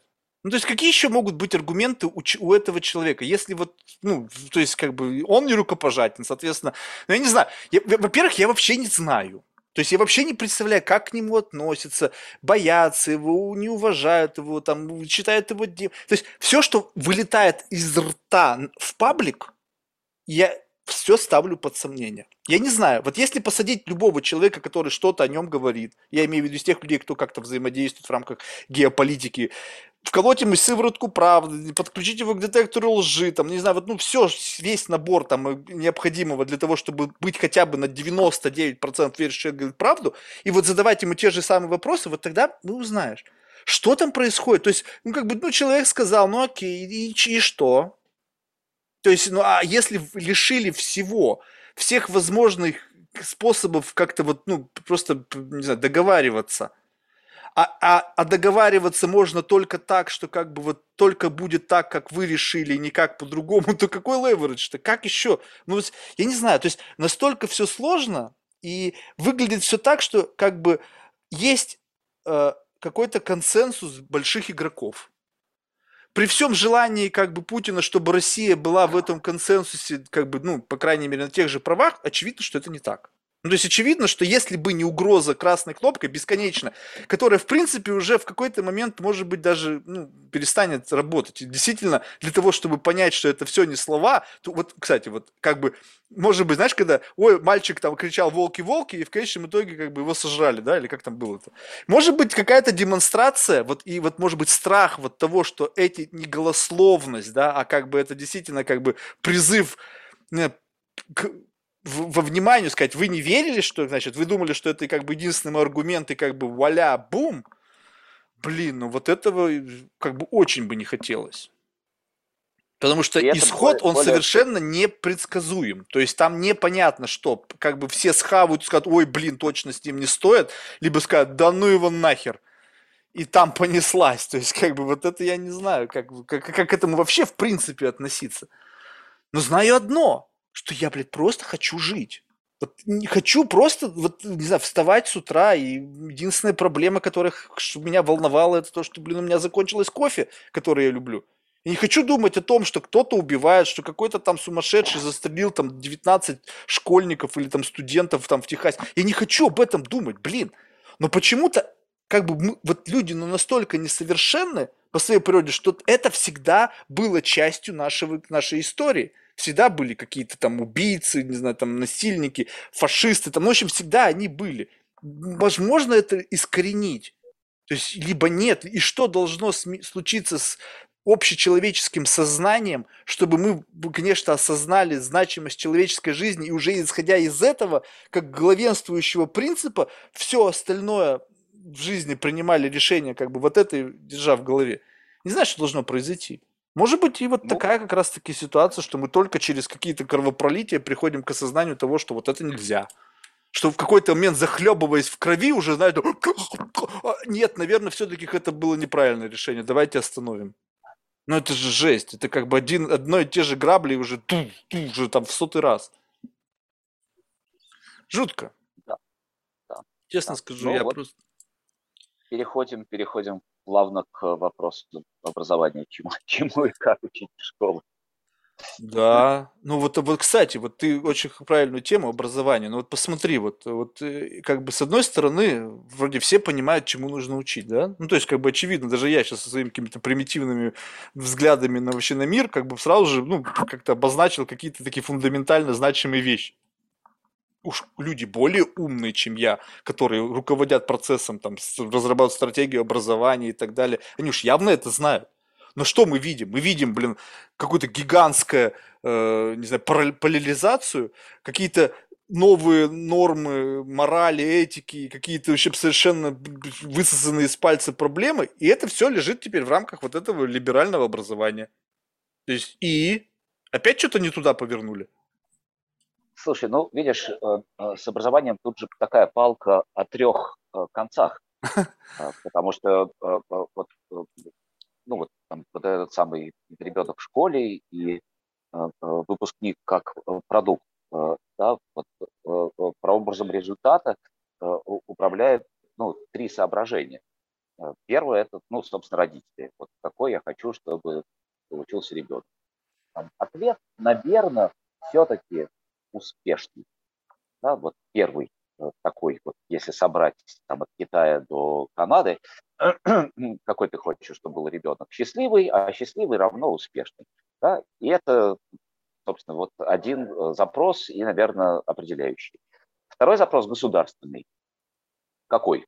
Там, полезный для государства, чтобы хватило там, солдат, ученых, э, там, фермеров, там, всего, чтобы значит, государство не навернулось. Потому что, вообще говоря, там, в большинстве стран э, э, э, деньги на образование выделяет государство. Это может быть муниципалитет, да, это может быть федеральный бюджет, но тем не менее вот он второй заказчик образования важнейший. Да, там есть родители со своим запросом, а есть государство уже с запросом, который отличается драматически от запроса первого. Вот. И только на третьем месте да, вот те самые общие человеческие ценности, о которых мы с тобой говорим. Да, вот там не убей, э, э, там не соври, э, вот, и будь полезен для человечества, и держи в уме, да, что вообще говоря, там жизнь твоя не более ценна, чем жизнь там, ребенка в Йемене, да, который сейчас там, погибает от голода. Тебе пофигу, вообще говоря, быть не должно, иначе какой ты там нафиг человек, да, ты зверушка в таком случае, такая же, как там 100 тысяч лет назад. Вот, но у третьего запроса нет э, заказчика. Он никогда э, ну, в обозримом будущем не встанет э, на первое место. В этом проблема. Ну и как это сделать-то, чтобы это стало агендой основной? Ну или, по крайней мере, у этого появился заказчик. Как, бы, как будто бы потенциально заказчик как будто бы есть. Ну то есть как бы вроде бы мы все этого хотим. Даже вот я, вот честно скажу, я бы хотел себя перепрошить, чтобы мне было не наплевать. Ну вот, а как это сделать-то? Как мне взять себя и вот взять... То есть, ну, то есть это же какое-то абсолютно нормальное... То есть как только большая часть людей включится в этот mindset, то людей, детей, голодающих в Йемене, не станет. То есть прямо в этот вот самый смотри, момент. Вот смотри, у тебя есть выбор. Вот у тебя родился ребенок. Mm. Да, и тебя спрашивает э, кто-нибудь всемогущий, скажи, пожалуйста, у тебя есть выбор, э, э, одно из двух. Ты хочешь, чтобы твой ребенок вырос умный, или чтобы твой ребенок вырос добрый? Вот ты чего выберешь? Ты знаешь, наверное, добрый. Потому что вот все мое детство мои родители хотели, чтобы я был умным. В конечном итоге я не умным не стал, и добрым тоже не стал. Ну, потому что умным я не стал, потому что, наверное, ну, просто с детьми мозгами родился. Но шансов сделать из меня доброго было намного больше, нежели сделать из меня умного. В конечном итоге ни то, ни другое не получилось. Так уж лучше пусть будет у нас много добрых, чем много умных, но злых. Потому что, как бы, не знаю, злой гений это такое какое-то словосочетание, которое, ну, часто преследует каких-то там, не знаю, там, маньяков, э, тоталитарных там, не знаю, лидеров и так далее как бы я думаю, что из доброты ум создастся может, а вот из ума добро не, не всегда. Вот, вот. И попробуем представить себе государство, которая ставит главной задачей своей образовательной системы растить добрых, а не умных. Вот. Ну, как-то вот хотя бы в теории возможно такое, что это может быть за государство? Не, ну вот подожди, тут же на самом деле, как бы я не думаю, что здесь это прямо должно быть настолько прямо противоположные векторы. Ну, что значит, надо вообще разобраться с понятием, что такое доброта. Абсолютно. Мы сейчас упрощаем все неимоверно, говорим совсем э, э, толстыми словами и на высоком уровне, вот. но э, э, дальше это э, э, довольно легко превращается в какие-то параметры, определяющие образовательную систему, потому что для того, чтобы стать умным, очень хорошо работают, например, соревновательные механизмы да, вот э, там любые олимпиады или там супер эти там спецшколы или там вся система образования э, Китая, она супер соревновательная. Ну, такая вот там, ты постоянно должен там превзойти, да, там окружающих, э, там самого себя и ну, там, в, как, как, знаешь, там, альпинисты, которые лезут на Эверест, да, и перешагивают трупы товарищей. Вот там задача влезть и вот этот хм. вопрос или-или, э, он, во-первых, встает, а во-вторых, э, главная проблема системы образования, как я вижу, да, то, что э, она же ну, вот, управляется деньгами, да, а деньги направляются исключительно на то, что можно померить. Да, вот, померить образовательный результат под названием «умный» можно, да, как, как люди решают задачки, как они соревнуются со школьниками из других стран, как они сдают тесты, вот, вот это все. Да, а вот это вот добрый э, э, померить гораздо сложнее. И не факт, что вообще возможно. Мы сейчас туда не полезем, э, про это можно говорить очень подробно и много. Вот. Но общий консенсус, по крайней мере, знакомых мне гуру от образования со всего мира, я говорил с людьми из там, 50 стран, наверное, Э, и в нескольких десятках стран побывал э, и про это разговаривал. Вот. Э, это то, что называется intangible, ровно то же самое, что и все вот эти вот пресловутые 4К, да, или там прочие soft skills, я долго занимался HR, да, они не меряются по шкале от 1 до 100, просто потому что они очень привязаны к контексту. Вот, а этих контекстов миллионы. Вот. Поэтому, опять-таки, возвращаемся к самому э, э, началу нашего разговора, такую вот там, первичную прошивку. Да, вот мы растим э, альтруистов или эгоистов, и от этого ну, очень много что зависит. Ты ну, начинаешь проигрывать в гонке.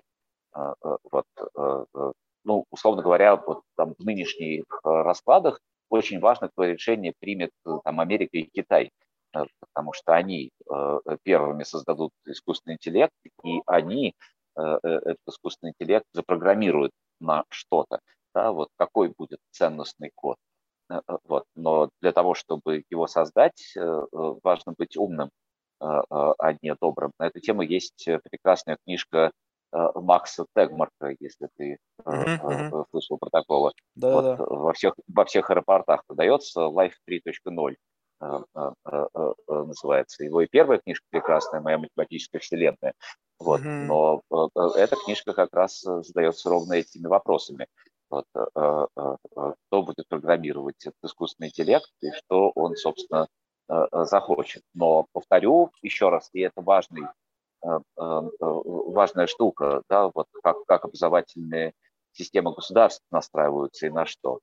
Вот. Э, там бедовато с добротой ну, по, по, по, по огромному количеству э, э, причин.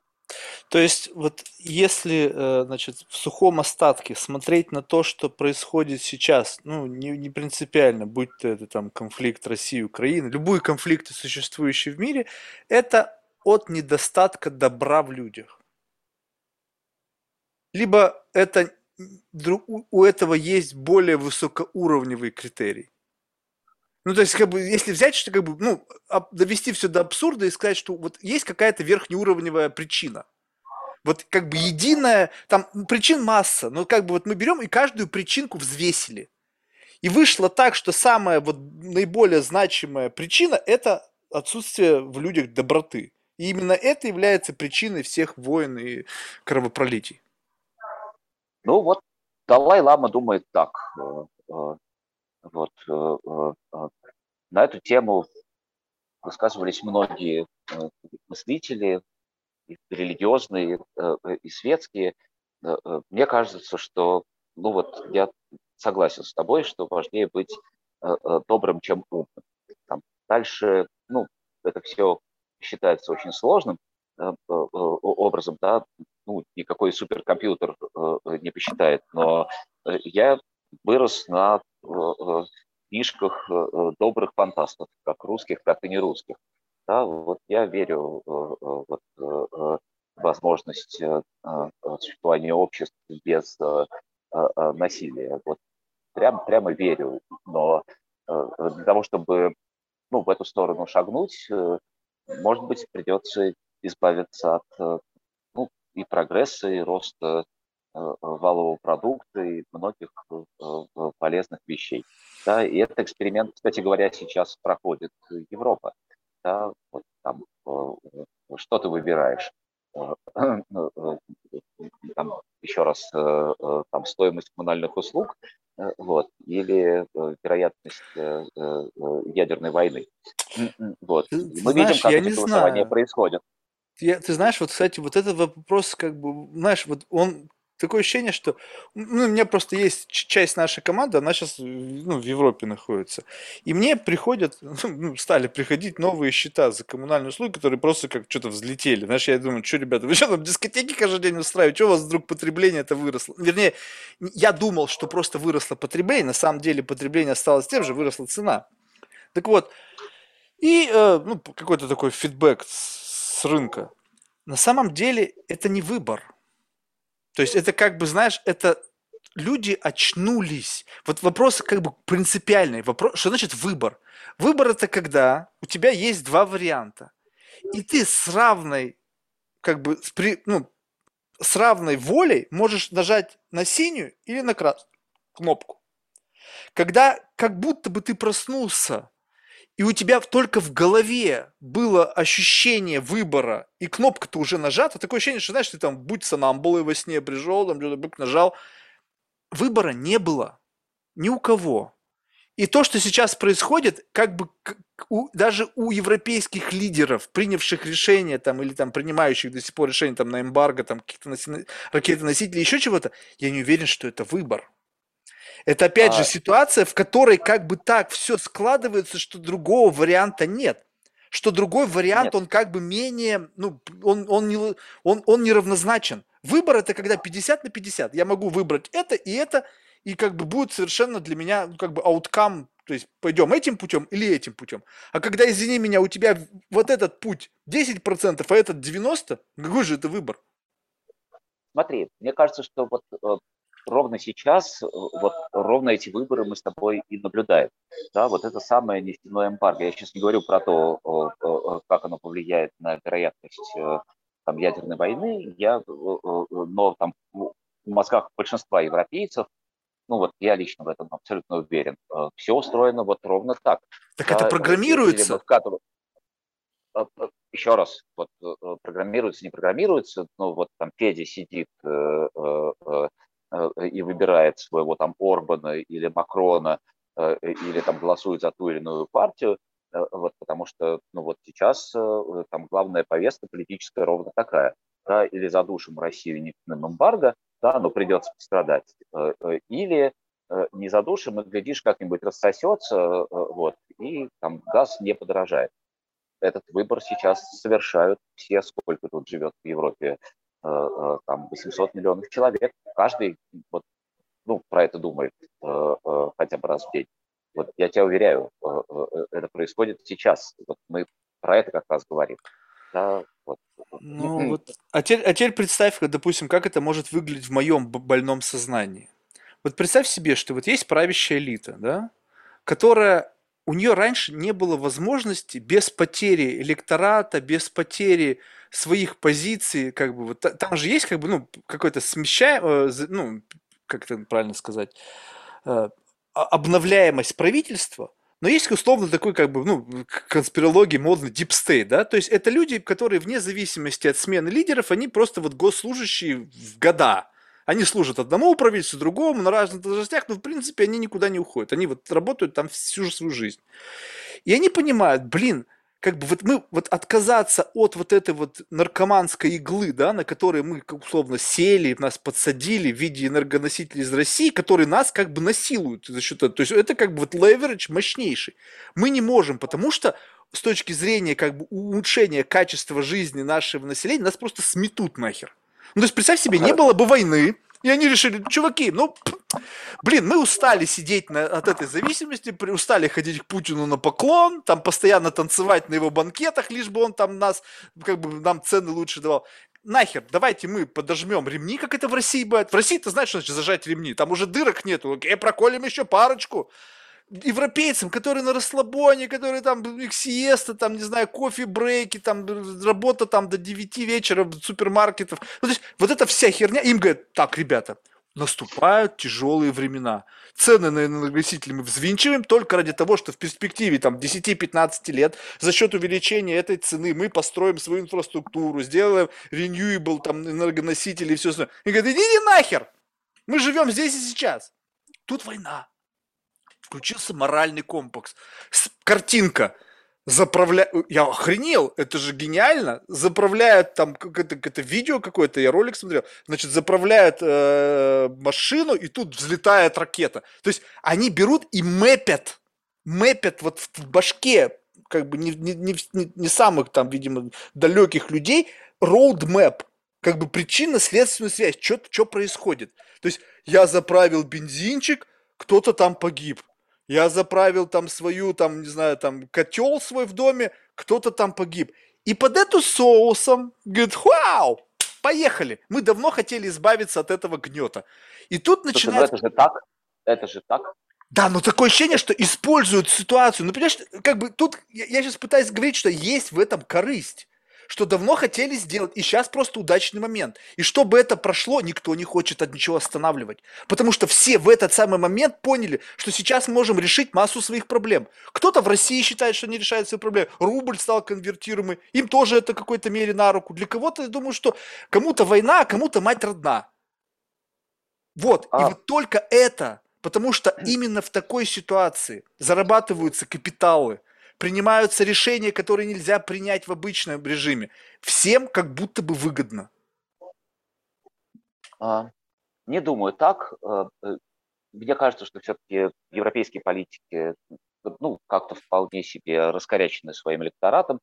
Э, вот. Понятно, что там эти ролики создаются и э, за них платятся хорошие деньги, и все это выглядит так же пошло, как там реклама, не знаю, Кока-Колы, да и фиг с ним. Да? Важно, что ну, вот этот выбор есть, э, э, и э, огромное количество людей сейчас его совершает. Благодаря роликам или несмотря на ролики, да, вот совершает. Да, там заправлю ли машинку и лишний раз не прокачусь на метро, да, или там еще одна ракета полетит в Харьков.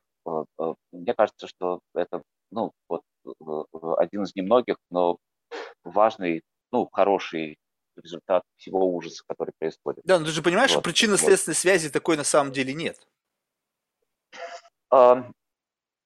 Мне кажется, что нефтяной эмбарго – это то, чего Путин очень боится. И если он в него э, поверит, э, э, может быть, это как-то его вразумит. Вот. Он просто в него не верит. Окей, okay, вот, вот, вот okay. Ну, то есть мы постоянно как будто бы приближаемся, то есть вот эти каскад санкций, он как бы, э, ну, двигается до того момента, ну, то есть, я так понимаю, с позиции людей, которые эти санкции разрабатывают. Они думают, что мы в какой-то момент его прижмем, и он сделает пушбэк. Ну, то есть, окей, стоп, все, то есть, пиздец. Я уже, как бы, вы меня просто поимели со всех сторон, я признаю стоп, там, не знаю, поражение, не поражение, победу он может признать, неважно, что там, в своей реальности он может что, угодно провозгласить, так? Но вот это не происходит. Вот если нефтяное эмбарго не сработает, ну, вот скажем так, ввели, Путин этого, все думали, что он боялся, он сказал, да похуй. И? А, слушай, ну, это, это вопрос на будущее, но это чисто абстрактный вопрос, потому что нефтяное эмбарго работает. Работало в случае с Ираном, работало в случае с Советским Союзом, ну, там не совсем эмбарго, но просто низкие цены на энергоносители. Это работает, это рычаг да, э, потому что, еще раз, э, э, потеря поддержки электората, которая, ну, собственно, случится неизбежно после того, как уровень жизни начнет падать, да, вот, там Путин точно это имеет в виду и думает про это каждый день. И так тут же говорят, что он умирает. Ему какой уже электорат-то? Он уже все, готовится, белые тапки себе. А, а, ну, вопрос, кто будет за ним. Э, вот, э, и насколько радикальной будет смена режима. Вот, болеет он, не болеет, э, это тоже, ну, никто из нас не знает. Ну, правда, не знает. Вот, разговоры про это идут уже очень давно. Выглядит он неплохо вот я, понимаешь, вот, вот видишь, вот как бы вот столько, вот, э, то есть, и вот тут в зависимости все от того, просто как мы на это смотрим. Я вот сейчас, может быть, где-то искусственно, то есть, ты же должен правильно понимать, что я так не, ну, то есть, я не, это не является пр- продуктом моего каждодневного, ну, мышления, да, то есть, я вообще об этом не думаю, если честно, там, санкции, не санкции, что там думает Путин. Но вот когда мы начинаем эту тему как бы подсвечивать и берем, мы как бы просто, я, может быть, где-то искусственно опять же, довожу до абсурда какие-то, казалось бы, совершенно логичные поступки. Но сама, сам факт того, что как бы вот мое в какой-то мере нелогичное мышление, оно жизнеспособно, потому что дает мне право говорить так, потому что сам, сам факт того, что сейчас происходит, многие называют нелогичным. Ну, то есть все те, как бы, они называют это ошибками, да, то что вот там вроде как бы хотели, чтобы НАТО там отодвинулось, в конечном итоге там зашевелилась Финляндия и Швеция. Вроде как бы вот какой просчет Путина, да. И все, и все как бы ведет к тому, что вся ситуация, она нелогична. Раз мы говорим о том, что все нелогично, уже все летит как бы не, не, не то, как хотели одни, как хотели другие, то почему ожидается, что в рамках вот этой нелогичной ситуации все будет логично действовать с точки зрения санкций? То есть, если все нарушилось и вдруг пропала физика, теперь как бы 2 не равно, как бы 2 не равно 2, и теперь как бы все что-то по-другому, то может быть и здесь все не работает. И вот это как бы, знаешь, нет, ситуация такая, нет. которая требует как будто э, экстраординарных действий.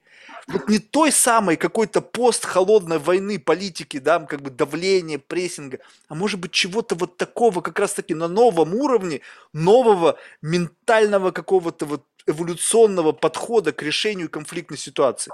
А все идет Смотри, смотри, смотри, вот э, там, что касается последнего тезиса, то мы говорили про совет старейшин, которого пока нет, mm-hmm. к сожалению, по каким-то причинам, будем надеяться, что он возникнет. Вот, но все-таки пока что политика определяется большинством. Да, и э, я ну, общаюсь с большим количеством социологов сейчас, хороших российских. Вот, и я понимаю, что все-таки большинство населения России, там, ну, этой войны просто нет. Да, там люди реально уверены в том, что Путин все делает правильно, и жить они будут лучше. Да, это не про там, великую российскую гордость, а это просто про то, что вот, мы заживем лучше. Да, и пока э, э, там, люди не станут жить хуже, вот, э, навряд ли в их сознании что-то поменяется. Вот, поэтому эмбарго – это очень серьезно и не очень понятно, какие рычаги вообще воздействия на ситуацию, кроме этого самого эмбарго, есть. Вот, э, э, потому что все остальные аргументы не работают. Э, там люди, которые находятся у власти в России, они ну, профессиональные лжецы. Они привыкли врать. Их этому учили там, в школе КГБ и так далее. Да? Они в принципе не верят в то, что люди могут говорить правду, неудобную, невыгодную правду, просто потому что говорить правду ну, нужно. Да? Вот. Они прагматики. Вот, поэтому э, э, вот этот аргумент для них э, факт серьезный. Вот, поэтому тут не стоит, мне кажется, усложнять. Ну, просто нет других аргументов, кроме экономических. А Путин хороший экономист и умеет читать. И еще раз повторю, я уверен, что он не верит в то, что Запад может отказаться от российского газа, нефти, редких металлов Э, э, зерна э, и прочего. Вот. Он уверен, что всех крутит на хую. Вот.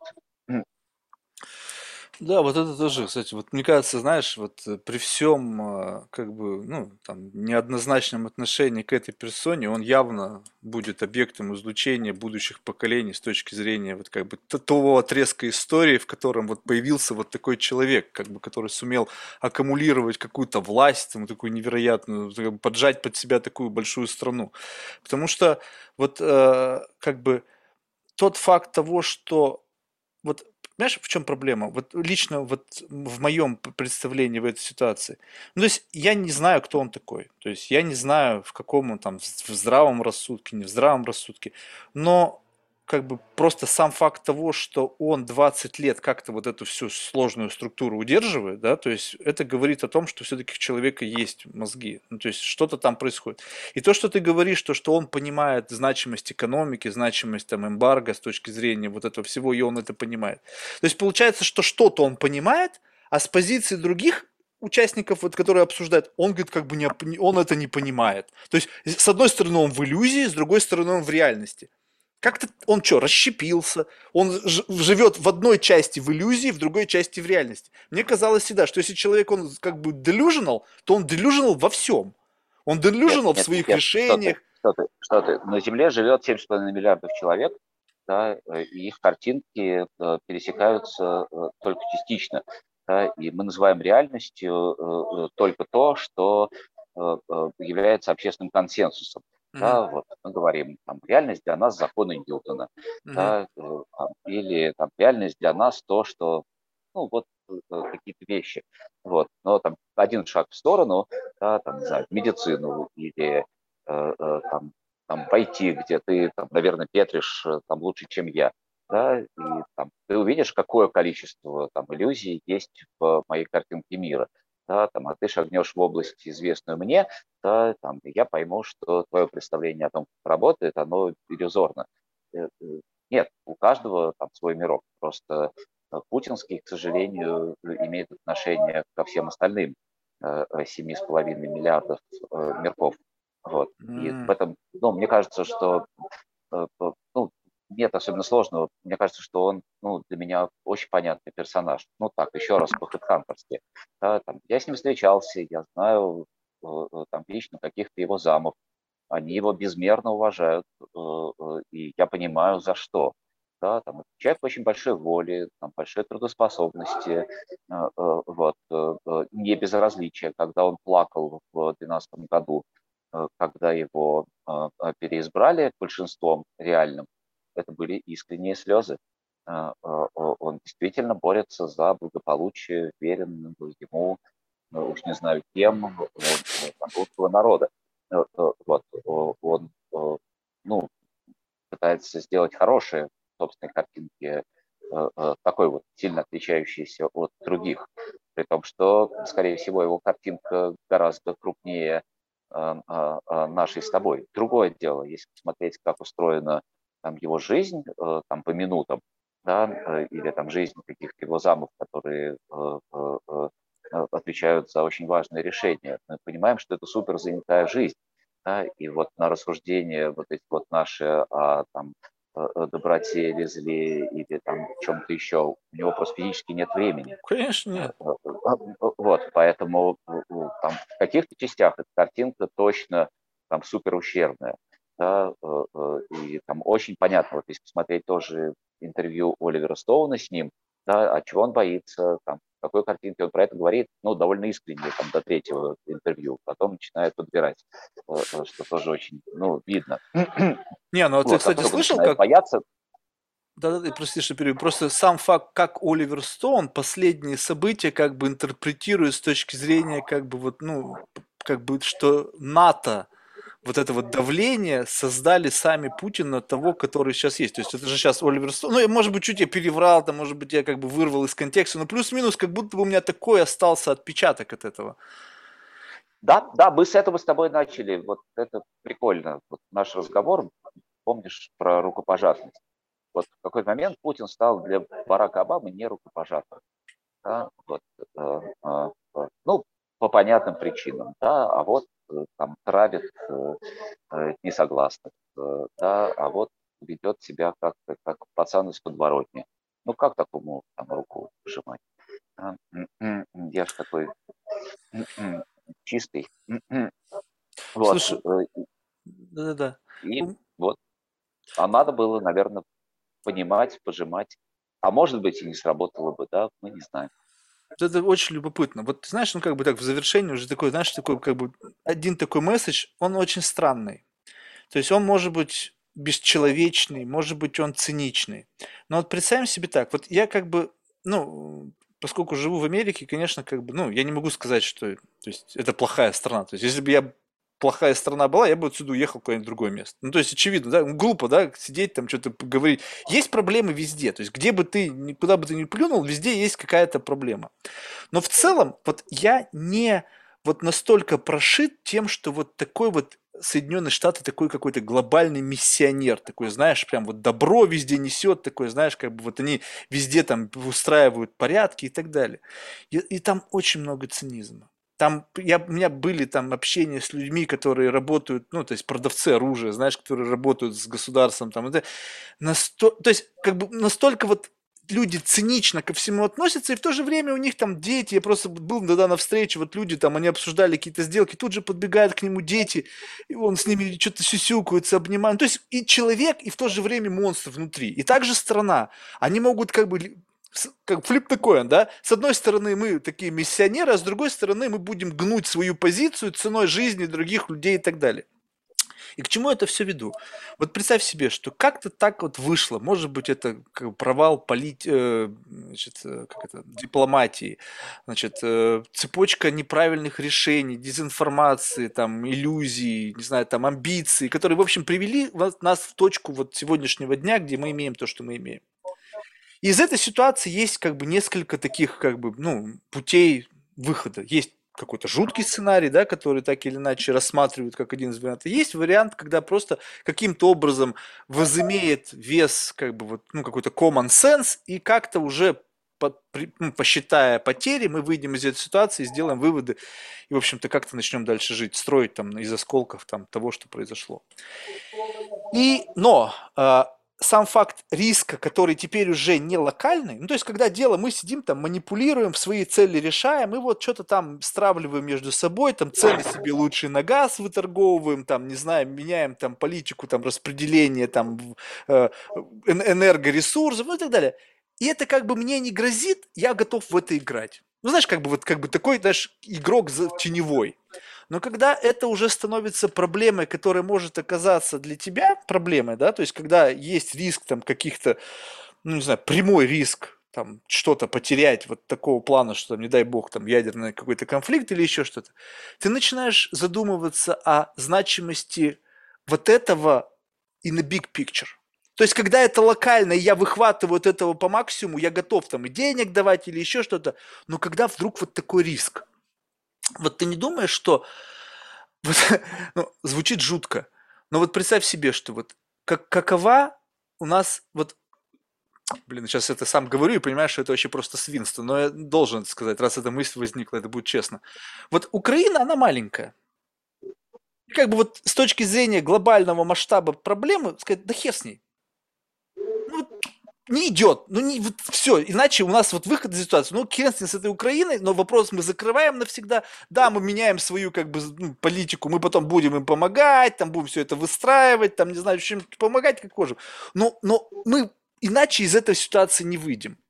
Вот Отдайте такой территорию. сценарий, вот такой сценарий, он вообще чисто теоретически вообще, ты думаешь, рассматривается сейчас? Вот, вот, вот когда вот настолько все берется и как бы поворачивается все наизнанку, когда действительно как бы это решение кажется как бы ну таким оптимальным.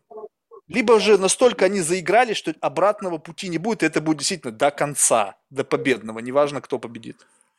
Слушай, я уверен, что вот эти вот think при ну, правительствах, что американском, что каком угодно, вот они там рассматривают э, многие сценарии, там рационально, отвлекшись от э, э, эмоций и прочей какой-то эмпатии, вот, и взвешивают, и думаю, что то, что сказал Киссинджер, это не только Киссинджер так думает, и эм, когда обсуждается возможность отдачи Украины каких-то территорий Э, в обмен на избежание угрозы ядерной войны, это ну, такой серьезный рациональный разговор. Мы этого касались сейчас.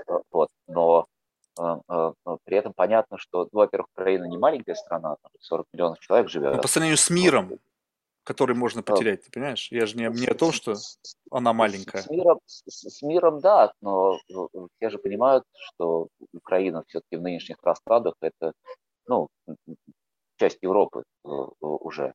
Да, это, ну, разговор между Европой и вот этой вот странной э, э, историей, да, какой-то, ну, действительно иррациональный, какой-то придуманный на чистом месте русский мир, да, какая-то херь это плесень, да, вот там прям гангрена, да, э, э, вот, э, и ну, человечество не раз принимало решение пожертвовать какой-то частью своей там ради многократно, да, и человечество не изменилось за последние сто лет, да, вот там, человеческий мозг за последние 40 тысяч лет не изменился.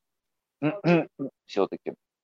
Вот, но сейчас мне кажется, что все-таки речь идет а, о другом. И сдать Украину, это значит, ну, все-таки... Проиграть в битве за человечность. Ну, вот кажется, кажется, что так.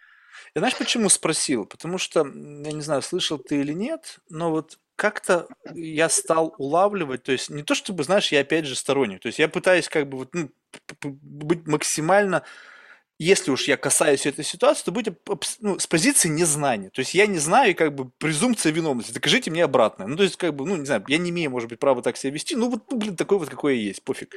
Вот. И что до меня стало доноситься? Причем от людей совершенно разных. Типа вот э, недавнее заявление там э, Байдена, что вот там 40 миллиардов транш, там, поддержать Украину, туда-сюда, вот эта вся история, да, гигантские деньги. Ну, понятно, для чего это нужно, потому что там день или там месяц войны стоит там что-то какие-то 5 миллиардов долларов, там, потому что все парализовано, любая активность, ну, для того, чтобы они вывозили вот это вот э, военное сопротивление, помимо оружия нужны деньги, да, какая-то гуманитарная помощь и так далее. 40 миллиардов. Не маленькие деньги.